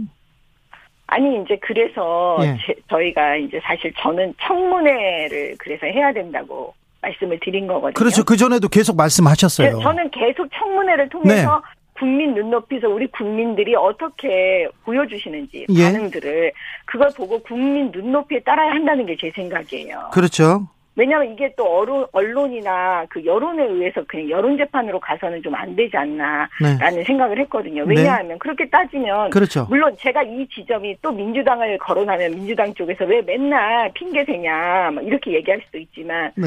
사실 이 음주운전이나 논문 중복 이 부분은 꼭 그 박순애 후보자 아닌 경우에 예를 들어서 민주당이 대선 후보였던 이재명 후보자한테도 다 지금 걸려 있는 부분이었잖아요. 그분은 장관 못 하셨어요. 그래 가지고. 아니 그래서 제 얘기는 네. 그 부분을 추천을 했죠. 네. 그러니까 장관을 추천하든 각 당에서 네. 후보자를 추천하든 공천할 때요. 예, 예. 그 기준이 있거든요. 네, 네. 그렇죠. 네, 그러니까 그 기준을 봤을 때 과연 박순애 장관 후보자에 대해서 과연 네. 이 국회의원들이 뭐라고 말할 수 있느냐 정치인들이 네. 이런 지점을 제가 혼자 속으로 생각하면 그렇죠. 결과적으로 국민들께서 어떻게 바라보시는 게 제일 중요하니까 예. 청문회를 반드시 거쳐야 된다라고 저는. 사실은 예, 주장하는 거거든요. 국민들도 그렇게 바랬어요. 네. 그런데 아무튼 임명돼 버렸습니다. 이건 국회가 잘못한 거예요. 국회가 민주당이 예. 이제 청문회 했어야 돼요. 네, 그것도 민주당이 아니, 잘못한. 네. 겁니까? 청문회를 맞아요. 청문회는 해야 돼요. 저는 저는 그렇게 생각해요. 서로 싸우고 안 하더라도 그럼 청문회 요 부분만은 하자 그러면서 민주당이 그걸 이끌고 나갔으면 국민들은 민주당 편이었을 것 같아요. 그래요? 네. 알겠습니다. 민주당이 잘못했군요. 네. 저- 다수당이잖아요. 다수당. 그러니까 잘못이 아니고 네, 책임 있는 행동을 못한 거죠. 알겠습니다. 공정위원장 후보자 송홍열 후보자 이분은 또 성희롱 경력이 있어요. 왜그뭐 대통령하고 연수원 동기라는데 왜 이런 분만 이렇게 친분 있는 분만 임명될까요? 아, 그래서 제가 사실은 그것도 언론만 보고 지금 얘기하니까 제 생각에 그런 여러 가지 부분을 청문회를 통해서 진짜 한번 걸러봤으면 네, 그렇죠. 좋았을 텐데 하는 그런 아쉬움이 계속 남는다니까요. 그렇죠. 청문회 왜냐하면 지금 네. 언론에서만 얘기하고 그 본인들 목소리가 나오질 않고 예. 어차피 심판하시는 분들은 국민들이잖아요. 네. 예. 그러니까 아 이 정도는 국민들이 괜찮다 네. 이렇게 보실 수도 있는 거고 사안별로 다 다를 수 있으니까요. 그렇죠. 네, 청문회를 누구를 옹호하는 게 아니라 그렇죠. 예, 저는 그래서 청문회를 딱 거치고 나면 아 이 사람은 되는구나 안 되는구나 이게 이미 다 나오거든요. 그때는 언론도요. 그냥 언론의 입장에서만 얘기하는 게 아니라 국민 눈높이에 쓰려고 노력하잖아요. 예, 예. 그렇습니다. 맞아요. 네. 청문회 장에서 이렇게 다 올려놓고 국민들한테 판단하게 했으면 좋았는데 아무튼 네. 몇 분은 그냥 임명됐습니다. 국회가 안 열리고 또. 또 대통령 임명해서요. 저 대통령 지지율이 하락세를 벗어나지 못하고 있는데 어, 떻게 보세요? 그 배경에 대해서? 사실은 이제 첫 번째는 지금 경제가 심각한 건 다 아시잖아요. 예. 그러니까 그 세계 경제의 그런 흐름, 안 좋은 흐름. 네. 그 다음에 그 문재인 정권의 그 지나온 5년간의 그 리스크를 끌어안고 있는 상황이잖아요. 지금 초반기니까. 네. 그 다음에 우리 당의 지금 내홍이요. 네. 이런 부분들이 복합적으로 작용했던 것이 아니냐. 그래서 네. 이게 일단 당의 문제가 좀 정리가 잘 되면 네. 다시 이거는 이제 아까 제가 말씀드렸잖아요. 네. 집권 여당이 그 역할을 이렇게 분열하지 않고 동력을 가지고 좀 뒷받침을 하면 이건 또 지지율은 금방 또 올라가거든요. 예. 예. 그러니까 잘 됐으면 해결이 됐으면 좋겠습니다. 알겠습니다. DJ 때 IMF 위기 때 DJ가 집권하자마자 DJ에 대한 지지율은 굉장히 높았잖아요. 그때하고는 조금 다른 게요. 네. 그 전에는 사실은 우리가 탄핵을 겪으면서 네. 이렇게 온 건 이번이 처음이잖아요. 예. 그때는 사실 이런 탄핵의 역풍 보수 정당이 그런 걸 그런 게 있었던 적이 없었잖아요. 그렇죠. 대통령에 대해서. 네. 네. 그런데다가 적폐 청산한다고 문재인 정권 5년 내내 비상식적인 일을 했어요. 그 정권이. 그리고 나서 이번에 이 정권 교체는 저는 기적이라고 생각하거든요. 개인적으로는. 그러니 그 이 지금 문재인 정권 5년 내내 적폐 청산을 통해서 무슨 일이 벌어졌냐면요. 사실은 너무나 이념적으로 이 국민들을 갈라놨어요. 그렇기 때문에 그 모든 거가 지금 휴유증으로 다 지금 자리 잡고 있기 때문에 과연 그 부분이 어떻게 해결되고 조정하고 지금의 대통령이 그거를 그 잘 이렇게 가실지 네. 그게 핵심이지 않을까요? 그러니까 대- 그때 DJ 대통령하고 지금하고는 그 똑같이 비교할 수는 없는 거예요. 알겠습니다. 그 이제 대통령이 통합으로 가야 됩니다. 그리고 국민의힘도 네. 국민 통합으로 나서 줘야 됩니다. 네, 맞습니다. 그거. 네. 동의합니다. 네. 예. 음, 이준석 대표가 21만 21만 주면 이 지지율 해결할 수 있다. 자신이 있다. 이렇게 얘기했는데 이 얘기는 어떻게 보세요? 그게 이제 어떻게 보면 젊은 층들이 하는 직설 화법이고 그냥 예. 젊은 층 사이에서는 그냥 넘어갈 수 있지만 네. 사실 우리 어른들 입장에 대해서는 굉장히 우려가 되는 표현이잖아요. 그러니까요. 그러니까는 예, 그래서 이준석 대표 사실 좀 더 안정적으로 이런 부분에 대해서 그 자기 자신을 돌아보고 좀 이렇게 좀 국민들과 당원들이 좀 불안하지 않도록 좀 보여줘야 되는데 이런 부분이 참 안타까워요. 그러니까요. 이거 이- 지지율 뭐 내가 해결할 수 있어 이렇게 얘기하면 지금 지지율 하락에 자기도 좀 책임이 있는 것을 알고 있다 이런 해석도 나오고 뭐 그렇습니다. 아니 이제 뭐 굳이 얘기하자면 제가 이제 쭉 그 앞뒤를 보니까 그 본인의 책임이 아니라는 걸 말하려고 하다가 나온 것 같은데 네. 아무튼 그 이 지금 말과 워딩이 지금 이런 시국에서는 더 예민하잖아요. 다 예, 예. 힘들고 어렵고 걱정되고 이럴 땐 더욱 더 그 조심하고 그랬어야 되는데 네. 예. 그, 거- 그 부분에서 안정적으로 계속 보여줘야 돼요, 이준석 대표는. 그러니까. 앞으로도. 예. 근데 윤심에 구애하는 거 아니냐, 화해의 손짓 아닌가 이렇게 또 예, 관측하는 사람들도 있습니다. 아, 관측은 뭐 요즘 그 모든 다, 모두 다 자기 입장에서 다 관측을 하기 때문에요. 네. 그럴 수도 있고, 뭐 아닐 수도 있고, 뭐 그러는데 그 지난번에 그 대통령 돌아오실 때 귀국하실 때 그 배웅 나간 거는 저는 당연히 당 대표가 해야 되는 도리라고 봐요. 예. 네. 네. 적, 뭐, 극적인 화해, 그런 거는 없을까요? 아니, 세상에 없는 건 없어요. 네. 네, 뭐든지 일어날 수 있어요. 네. 저, 그럼요. 대선 직전에도 극적으로 화해했지 않습니까? 대통령 측하고 예. 이 대표가. 근데 이번엔 네. 그럴 가능성도 있습니까? 극적 화해가 아니라 그때는 대통령께서 끌어안아 주셨죠. 예. 이번에는요. 글쎄요. 글쎄요. 네. 이제 이 당에 대한 걱정이 다 지금 각자 자기 입장에서 다 걱정을 할 거거든요. 뭐 예. 어떻게 걱정을 안 할 수가 있겠어요, 그죠? 예. 예. 그러면 그 걱정하는 목소리가 목소리가 대통령께도 전달이 저는 될 거라고 봐요. 예. 왜냐하면 우리 대통령께서는 대통령이시면서 또 국민의 힘의 어른이시거든요. 네. 그러니까 이걸 주의 깊게 당의 문제를 보시고 계시지 않을까. 네. 예, 저는 그렇게 생각합니다. 아무튼 당 이 문제가 좀 해결돼야 뭐 정부 여당이 뭐 어, 이제 국정 개혁으로 그다음에 뭐 국정 과제 수행하러 이렇게 간다 얘기가 나올 텐데 매번 지금 이준석 대표 어떻게 되냐 거치 어떻게 되냐 윤리위 어떻게 되냐 이런 뉴스만 나옵니다. 아, 그러니까 얼마나 속상하겠습니까. 네. 그러니까 이 지- 윤리위로 지금 올라가고 난 다음에 이 기간이 길어지다 보니까 네. 그만큼 이제 당이 흔들리는 거거든요. 예. 예. 그래서 뭐 다 아는 얘기지만 그다그 부분을 걱정하고 있는 거죠. 네. 7월 7일에는 마무리가 됩니까? 아니면 또 이어집니까? 아, 그것도 할 수가 없어요. 그래요? 예. 수렁에 이렇게 아무도 답을 제가 볼 때는 그건 아무도 답을 내지 못하지 않을까요? 그러게요. 예. 지금 늪에 빠져버린 건가? 그렇죠. 그래서 우리가 우리 자신의 문제를 예. 해결하지 못하고 이렇게 그 말씀드리는 게 너무 죄송하죠. 어느 순간에 이게 왜 우리 스스로 이게 지금 뭐 하고 있나라는 생각이 들 때도 있습니다. 네, 알겠습니다. 네, 아무튼 마지막까지 고생해 주십시오. 정미경 국민의힘 최고위원이었습니다. 말씀 잘 들었습니다. 네, 고맙습니다. 감사합니다. 네. 정치 피로, 사건 사고로 인한 피로, 고달픈 일상에서 오는 피로. 오늘 시사하셨습니까? 경험해 보세요. 들은 날과 안 들은 날의 차이. 여러분의 피로를 날려줄 저녁 한 끼 시사. 추진우 라이브.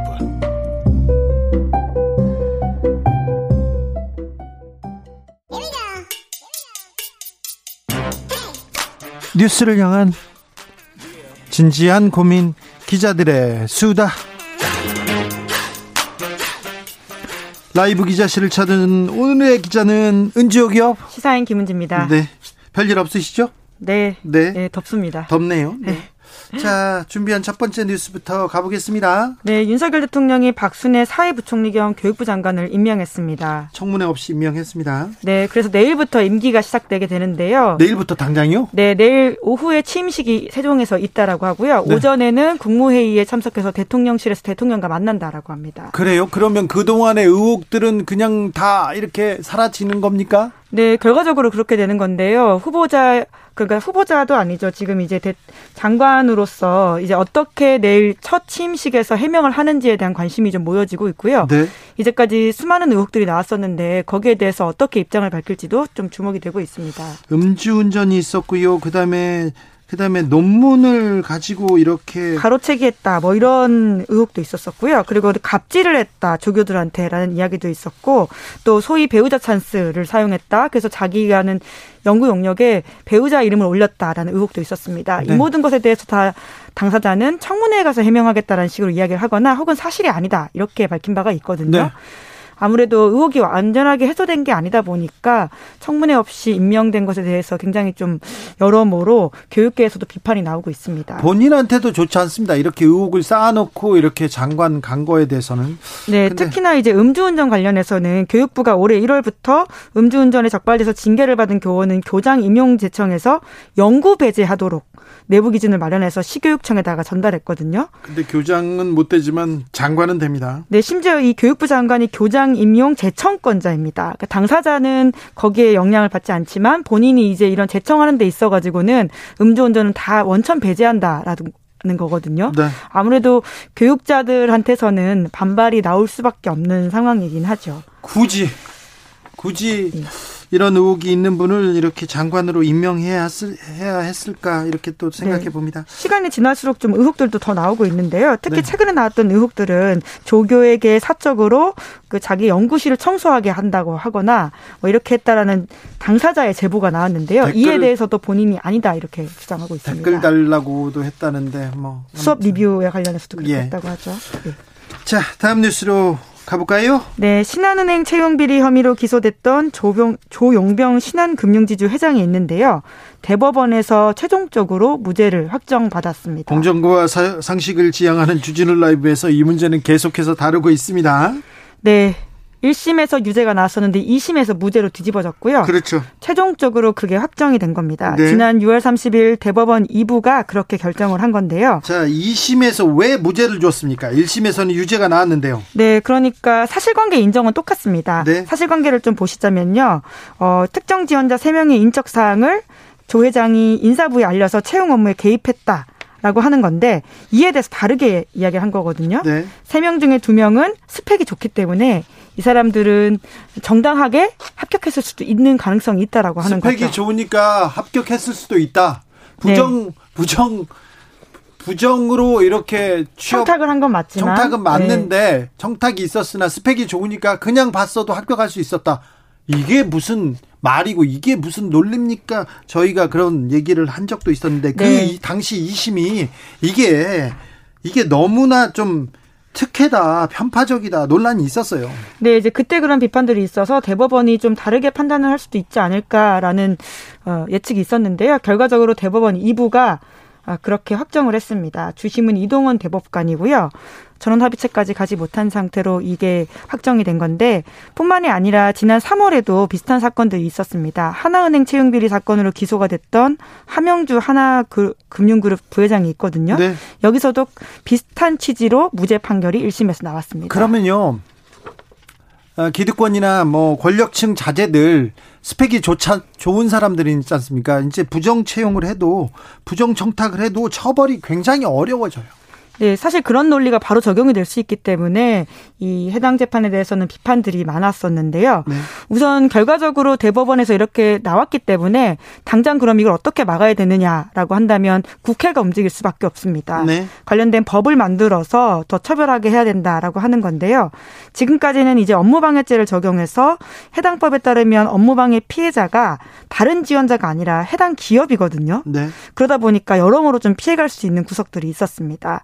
그래서 채용 절차 공정화에 관련된 법률을 만들어서 채용에 관한 부당한 청탁, 압력, 강요 이런 것들을 형사처벌이 아닌 과태료부가 대상으로 이게 나오고 있는 것들을 바꿔야 된다라는 지적들이 나오고 있습니다. 이런 법 만들자, 이런 부정 채용, 부정 청탁 있을 때마다 법 만들자고 얘기하는데 법은 그 법은 거의 국회에서 잠잡니다.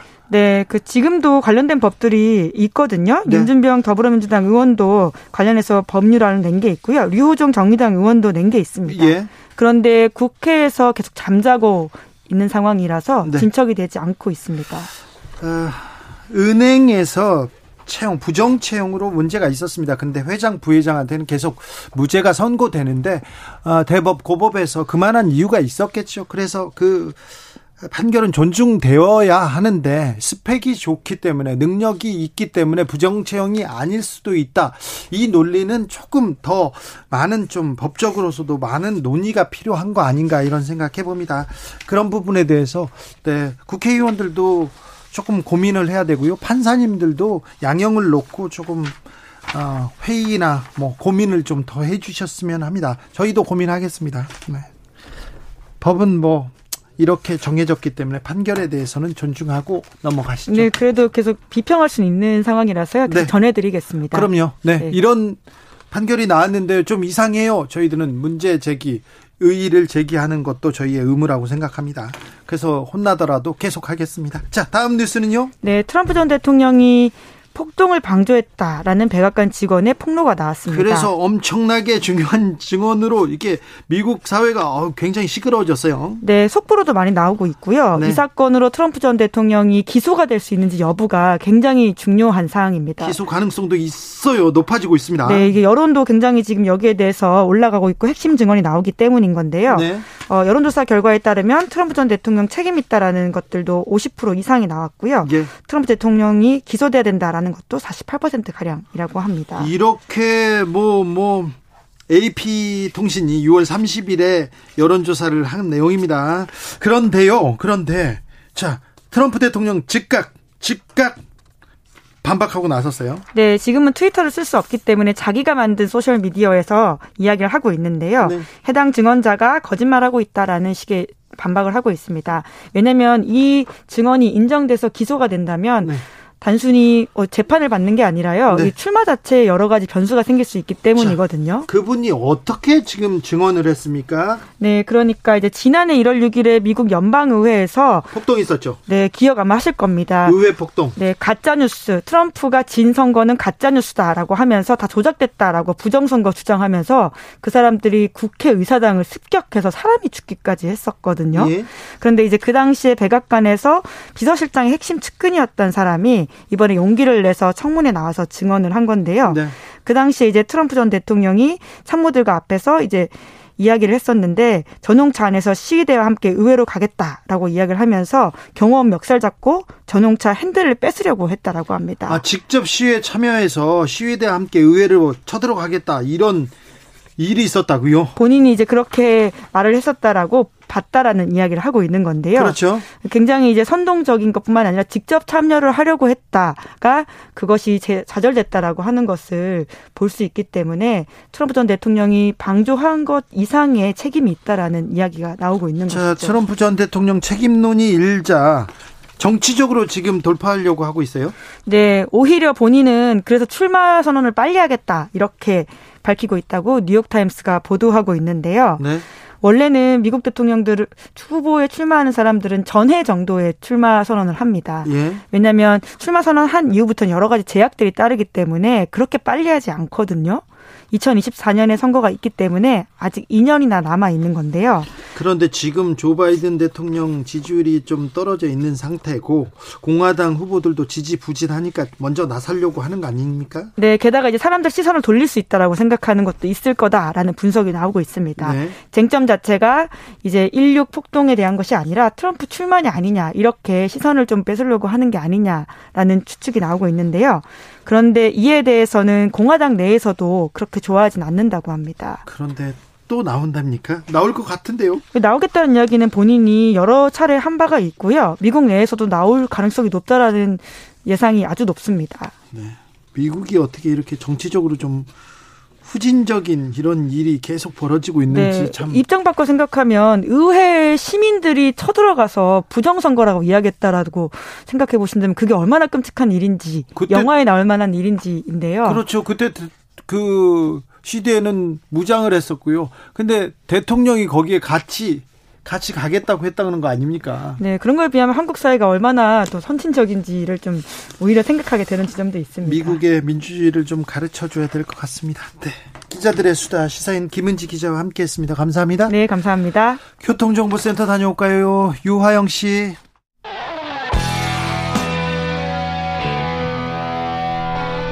스치기만 해도 똑똑해진다. 드라이브 스루 시사 주진우 라이브.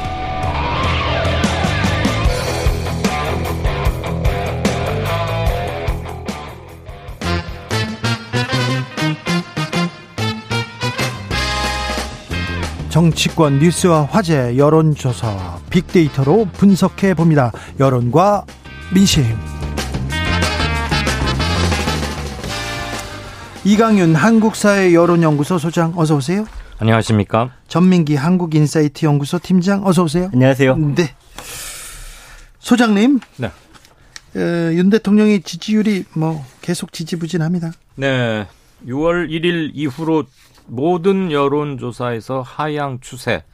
단기적으로는 대통령실 입장에서 보면 부정평가가 긍정평가보다 많아지는 데드크로스가 단기적으로는 추세로 자리 잡은 것 같습니다. 그렇습니까? 리얼미터, 오늘 발표된 리얼미터, 그리고 제가 일하고 있는 KSOI 모두에서 오차범위 밖에서 부정평가가 많았습니다. 그리고 과반 50%를 넘었습니다. 네. 그러니까 여론조사 수치를 지난 대선에서의 후보별 득표율로 그대로 동일시, 동치시킬 수는 없지만 가늠은 해볼 수 있겠죠. 예. 당시 윤석열 후보가 얻은 게 48.7%인가 그랬을 겁니다. 네. 49에 조금 입하겠는데 지금 긍정은 모두 다 44, 45 정도로 빠져 있습니다. 네. 그큰 가장 큰 이유는 왜 그렇게 그러면 부정적으로 보십니까? 그랬더니 저희 KSOI 거 개요는 이따 함께 말씀드리겠습니다. 여권 내부가 너무 찌그락짜그락 갈등이 크다. 네. 24.5%. 고물가 등 경제가 심각한데 경제 대책이 너무 미흡하다. 네. 21.4. 대통령이 출근길에 기자 문답을 하는데 장관들과 너무 다른 의견이 많아서 혼선이 생겨서 정책이 좀 불안하다. 네. 15.6.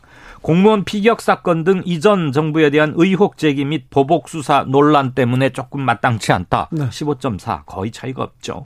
다음 13.8% 5위로 꼽혔는데 큰 차이는 안, 나- 안 납니다. 조용한 내조를 하겠다고 약속을 했었는데 부부 모두가 이것을 뒤집은 대통령 부인 김건희 여사의 행보에 대해서도 좀 고깝지 않게 보는 견해가 많았습니다. 네. 개요 말, 말씀해 주시죠. 네, 저희 KSOI 거에는 TBS 의뢰 성인 남녀 1002명 대상 7월 1일, 2일 이틀간 조사했습니다. 중앙 선관위 제공 안심번호 ARS 방식 100%, 표본 오차 95% 신뢰 수준 플러스 마이너스 3.1%포인트, 응답률 6.1%입니다. 질문지 같은 보다 자세한 사항은 중앙선거 여론조사 심의위원회나 한국사회 여론연구소 홈페이지 보시면 되겠고요. 네. 리얼미터가 지난달 27일부터 이달 1일까지 닷새 동안 전국 18살 이상 성인 남녀 2,514명에게 물은 결과입니다. 역시 중앙선거 여론조사 심의위원회 홈페이지 보시면 되겠습니다. 리얼미터 것에서는 윤 대통령 국정 평가에 대해서 긍정이 44.4, 2주째 데드크로스가 나타났는데요. 네. 부정은 50.2였습니다. 저희와 매우 2주째 흡사한 경향을 보이고 있습니다. 나토 순방은 효과를 보지 못했나요? 허니문은 끝났나요? 네, 나토에서 물었습니다. 성과 없다. 47.4. 어, 그렇게 많이 났어. 성공적인 것 같은 거 아니야? 그 정도면 39.1. 첫 번째 순방이면 이렇게 좀 후하게 봐줬을 텐데 그렇지 않네요. 모르겠습니다. 그건. 네. 자, 빅데이터로 좀 분석해 볼까요? 빅데이터 상에서는 지금 부정이 73%니까 뭐 지난주랑 거의 비슷한데요. 아까 말씀해 주신 대로 정상회담 하면 사실 긍정 비율이 좀 올라가는데 네. 지금 뭐 큰 어떤 결과라든지 성과가 있다라고 안 보시는 것 같고요. 네. 실제로 뭘 얻고 뭘 줬는지도 거의 큰 관심이 없는 없군요. 그런 상황입니다. 네. 예. 그러다 보니까 부정 비율은 조금 조금씩 뭐 1% 2% 내외로 높아지고 있는 매주 그런 네. 상황이네요. 저 대통령실에서 나토 정상회담 참석하고 비컷 사진 이렇게 공개, 공개했는데 또 이게 또 논란이 됩니다. 저 홈페이지 어, 뭐지 컴퓨터를 바라보는데 아, 백지 화면 그리고 백지 설정해가지고 이렇게 받는 보안 때문에 그랬다 보안을 고려했다 이렇게 얘기했는데 이 부분에 대해서는 굉장히 민심이 네, 예. 요동쳤습니다. 그러니까 이게 지금 보니까요. 기사는 한 300개 가량 났는데 네. 여기 물론 댓글은 많이 달렸을 수 있는데 요거를 이제 글을 퍼나른다든지 네. 아니면 새로운 글을 이제 만들어낸 거는 한 1000개가 안 돼요. 네. 그러니까 뭐냐면 부정 비율은 그렇게 되면은 78%까지 올라가니까 일단 부정적인 반응은 전체적으로 5에서 6%를 끌어올렸는데 그 지금 약간 좀 정치 비수기인 것 같아요. 그래요? 이렇게 생각만큼 네. 그리고 저는 개인적으로는 이제 순간적인 부정은 높일 수 있는데 이 자체만 놓고 크게. 이게 뭐 길게 간다든지 네. 아니면 크게 타격을 줄 것 같지는 않다 이렇게 네. 좀 분석이 됩니다. 네, 그냥 뭐 해프닝으로 끝나는 건데 뭐뭐 이렇게 공개할 수도 있죠. 그 B컷 사진도 좀 논란이었는데 캐나다 총리와의 환담 장면도 조금 말이 많았어요. 네. 캐나다 총리 트리도 총리였던가요? 네. 계속 이렇게 상대 시선을 보면서 자신 있게 외우지 않거나 보지 않고 쭉 얘기를 하는데 우리 대통령께서는 일단 캐나다 총리를 잘 안 봤어요. 그다음에 자기 할 말이 되면 탁 메모. 그래서 쫙 그것만 읽어가지고 네. 캐나다 총리가 약간 좀 멋쩍어하고 우리도 네. 난처했죠 보기가. 그래도 국가 정상이 이렇게 음. 다 준비된 얘기 또 꼭 해야 되는 얘기 이렇게 적어서 선곡하고 아마 실수하지 않으려고 정확하게 하시려고 그랬을 거라고 짐작하고자 합니다. 네네. 근데 여기서 좀 흥미로운 부분이 김건희 여사 같은 경우는 이 사진이 공개되면 공개될수록 부정이 좀 낮아지는 낮아져요? 예, 그런 좀 효과가 있더라고요. 윤석열 대통령은 그렇지 않은데 윤석열 김건- 대통령은 부정이 올라가고 예. 김건희 여사는 부정이 나, 낮아지는. 아 그래요? 뭐 화제가 되고 패션 때문에. 패션이나 이런 것 네. 때문에. 예. 박지원 전 국정원장도 극찬을 했는데 아 그래요? 김건희 여사는 사진이 나올수록 이렇게 옷을 갈아입을수록 또또 다른 또 반응이 보이기도 했군요. 네. 국회는 이제 드디어 원구성 합의하겠다고 이제 합의하려고 협의에 들어갔어요. 아직 예. 아직 들어온 건 아닙니다. 네. 국회의장은 뽑았습니다. 국회에 대한 어, 국민들의 시선 좀 따가운 거 사실인데 국회를 바라보는 눈 어떻습니까? 아, 그거는 제가 아직 키워드를 지금 바로 분석을 해볼 테니까 혹시 하실 말씀 35일쯤 됐죠. 지금 네, 원구성 36일 못 쯤. 하고 있는데 네, 네. 못 하고 있는 36일째인데 저는 주요 기사에 달린 댓글들을 한번 일별해 봤어요. 네. 일단 뭐 당연히 짐작할 만한 게 국회 무용론 또 한번 나왔고 네. 국민의힘 너희들 지금 집권 여당이 됐는데 3월 9일 날 투표에서는 이겼고 집권을 했는데 그 뒤로 전국을 주도하려는 어떠한 노력도 못 하고 있는 것 같다. 항상 민주당이 압도적인 다수 의석을 갖고 있기 때문에 우리는 할 수가 없어서 국민들이 알아서 해줄 거라는 말만 되풀이하고 있는데 그게 정치냐? 네. 그런 견해가 하나 있었고 민주당아 숫자 가지고 너무 그러지 말고 약속을 좀 지켜라. 네.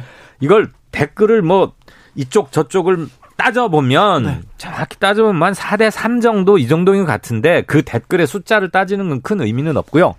양 당이 욕을 함께 먹고, 먹고 있는데 네. 집권 여당이 책임을 더 져야 하는 것 아니냐는 통탄의 소리는 조금 더 많게 저는 보였습니다. 그렇죠. 정부 여당이 아닙니까? 정부 여당이고 여당이 이끌어가는 또 측면이 있지 않습니까? 최종적으로 손해는 여당이에요. 자 이준석 국민의힘 대표에 대해서는 어떻습니까? 음, 네, 이준석 국민의힘 대표 같은 경우는 현재 뭐 언급량은 이 일주일 동안 3만여 건 정도 네. 예, 되고 있고요. 그 다음에 이제 어, 키워드는 역시나 뭐 아직도 그 징계 관련한 이야기가 가장 네. 다수예요. 그래서 뭐 어, 배현진 의원이라든지 안철수 의원 뭐 이런 쪽하고의 의견이 좀 가장 많고요. 아직도 성상납이라는 키워드가 나오니까 이 징계가 아직 결론이 안 나다 보니까 네. 계속해서 좀 이런 얘기가 나오고 있고요. 근데 좀좀 예. 이준석 대표한테 우호적입니까? 아니면 아 부정적이죠. 부정적입니까? 72%가 부정입니다. 그래서 좀 싫다라는 단어가 가장 크게 나오고 있고요. 국민의힘 지지층 지지층이나 아니면 젊은층 지지층들이 이준석 대표한테 이렇게 부정적입니다. 거기도요. 네. 아니 20, 30대 층에서 부정 여론이 매우 높습니다. 아마 그렇습니까? 그것은 동세대니까 초록은 동색이라고 봐주지 않을까? 전혀 아닌 것 같고요. 네. 문제 있다면 그리고 무엇 아니 땐 굴뚝에 연기 날 리가 없지 않냐 이런 심리가 넓게 작용하고 있는 것 같아요. 네.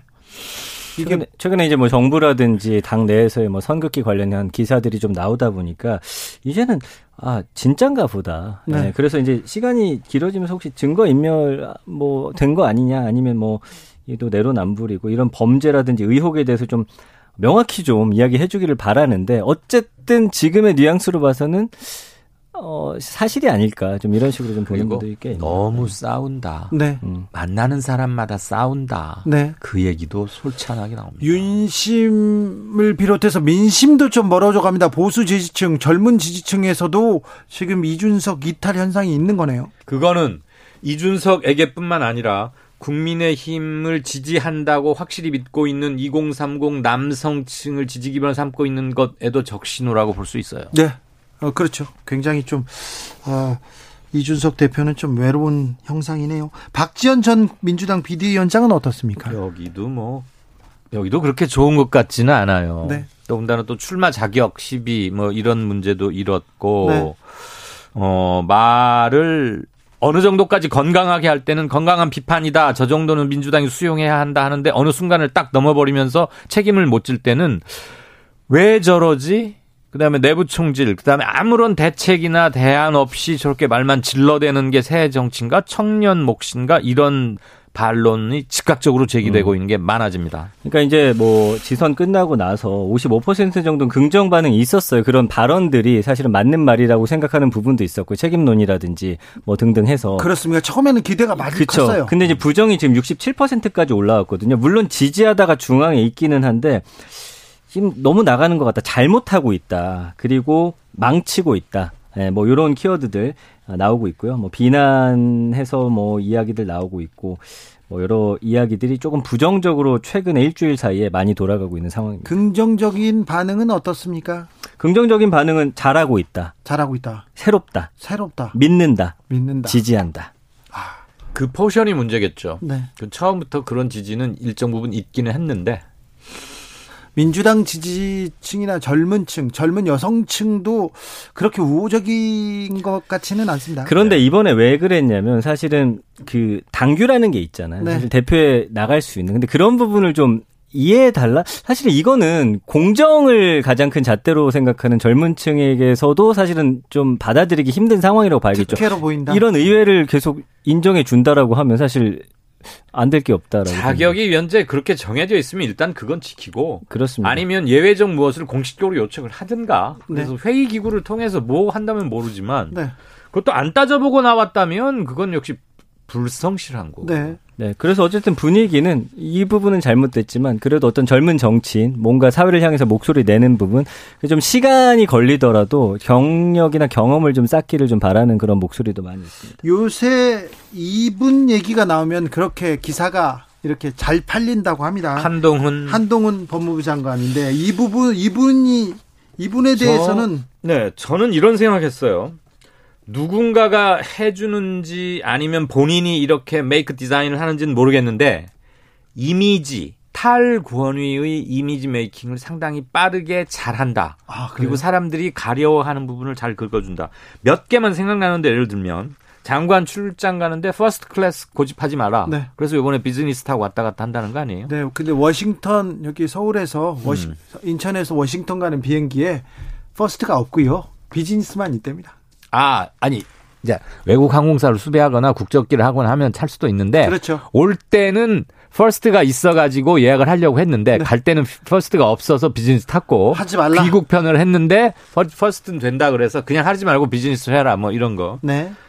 그다음에 님자 빼라. 네. 장관님, 차관님 뭐 보고서 문안에 다 님자 빼라. 그다음에 장관 동정 어느 홈페이지나 가보면 그거 있잖아요. 사장 예. 동정, 장관 동정. 그것도 빼라. 그 창피하다. 그 장관 동정 사진 빼라. 보는 사람 아무도 없다. 이런 건데 공무원사에서는 늘 어제까지 해왔으니까 오늘도 하는 것들입니다. 네. 그런데 이런 것들을 없애자고 하는 것은 가치 투명적, 중립적 입장에서 보면은 박수 받을 만한 일이긴 해요.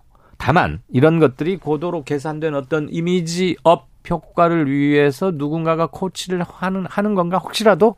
그렇다면 장관치고는 매우 정치적이고 화려한 음. 공직 생활을 보내고 있다. 이렇게 네. 볼 수도 있겠죠. 뭐 빅데이터 상에서는 두 가지인 것 같아요. 일단은 차기 대통령 이제 후보와 관련해서 뭐 이야기 나오는 부분이 하나가 있고요. 그 다음에 이제 장녀의 논문 대필 논란, 뭐 표절이고 뭐 이 스펙 관련해서 이런 부분을 사실 가장 좀 안 좋게 보는 부분이어서 글쎄요. 빅데이터 상에서는 부정이 72%니까 네. 그렇게 뭐 이미지가 좋다라고 좀 보기 힘들 것 같아요. 중간에 표절이라는 단어가 가장 많이 있고요. 이게 또 네. 범죄이고 불공정하고 분노한다, 부끄럽다. 반면에 응원하고 있고 잘하고 있고 대통령도 가능할 것 같다. 이런 네. 이야기들 나오고 있습니다. 오세훈 서울시장에 대해서는 어떤 반응을 보, 이는지 오세훈 시장이 그래도 그래도 뭐. 뭐 여론조사 보니까 리서치뷰인가 어디 보니까 차기 지지도에서 뭐 오세훈, 한동훈이 공 동률 1위로 나왔더라고요. 15%. 예. 보수 진영층이 꼽은 차기 리더. 근데 전체로 보면은 한동훈 후보가 1%포인트 오세훈보다 많았어요. 그래서 예. 종합 1위로는 한동훈, 박빙의 차이로 오세훈인데 지금 5년 가까이 남, 남겨두고 이런 조사하는 것은 그야말로 인기 투표도 아니고 음. 그냥 뭐 바람 잡는달까? 글쎄요. 안 하는 것보다 좋을지 모르겠지만 그냥 인기 투표로 볼수 예, 있지. 예, 뭐 큰 의미를 부여할 필요는 없되 사람들의 마음이 어떻게 움직여 가는지를 롱텀으로 한번 볼 수야 있겠죠. 네. 근데 오세훈 시장은 일부러 정치적인 모습은 일부러 자제하고 네. 일하는 오세훈의 이미지를 계속 추구하는 것 같아요. 그 빅데이터 상에서는 긍정이 좀 높아요. 48%고 부정이 한 42니까 음. 진심, 잘한다, 희망이다.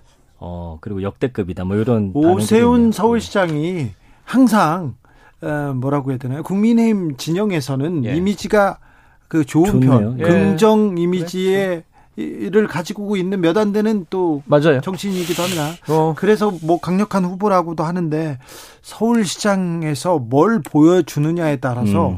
어, 어떻게 이 정치인으로 차기 정치인으로 자리매김할지. 그러니까 오세훈 시장이나 한동훈 법무장관이나 이미지 가지고 처음 몇 번의 화제 기사를 만들 수는 있지만 네. 사람들의 마음을 오래 끌고 가긴 힘들죠. 네. 일과 능력, 공정성 이런 걸로 자기 존재 증명을 해야 할 겁니다. 그래서 이런 어떤 긍정 반응으로만 봤을 때는 여야로 나누면 이제 오세훈 서울시장, 김동연 경기지사가 네. 가장 긍정적으로 나오고 있습니다. 아, 그렇습니까? 그것도 큰 의미네요.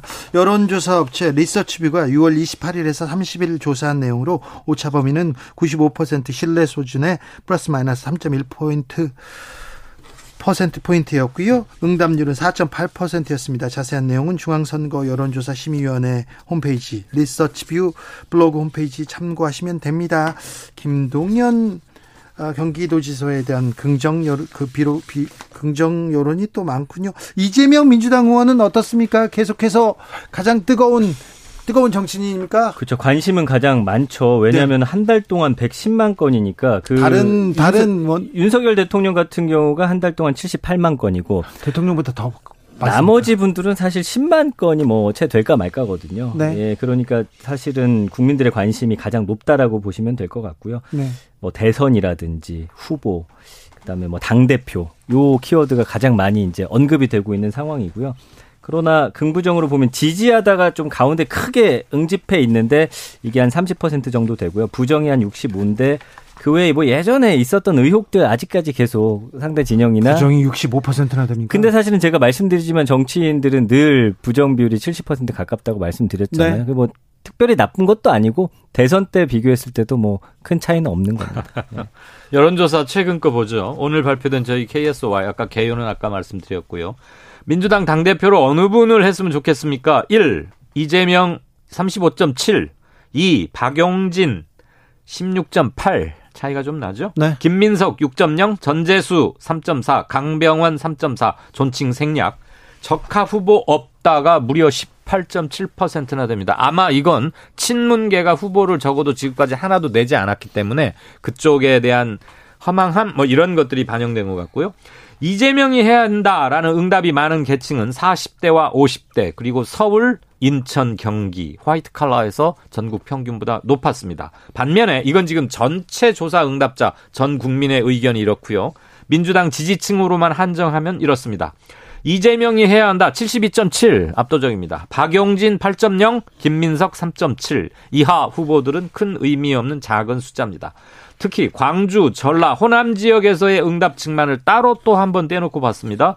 이재명 34.7 많이 줄지요. 네. 김민석 18.1, 박용진 15.5 사뭇 다른 포션을 보이고 있습니다. 그러네요. 호남 근데 지지율이- 8월 28일 날 전당대회가 열리기 때문에 아까 앞으로도 한 달 반 가까운 시간이 남아 있어서 물론 이재명 후보가 출마를 하고 그러면은 힘이 기울 것 같긴 하지만 좀더 두고 볼 여지는 있겠습니다. 근데 언급량으로 보면은 사실은 긍부정도 중요하지만 관심도거든요. 네. 그 이재명 어뭐 그 의원, 의원 에 대한 관심이 가장 높다라고 봤을 때는 사실 이것도 표로 좀 연결되는 부분이 있어서 그럼요. 아직까지는 뭐 그 특별한 그런 경쟁자가 제가 볼 때는 없어 보입니다. 네, 알겠습니다.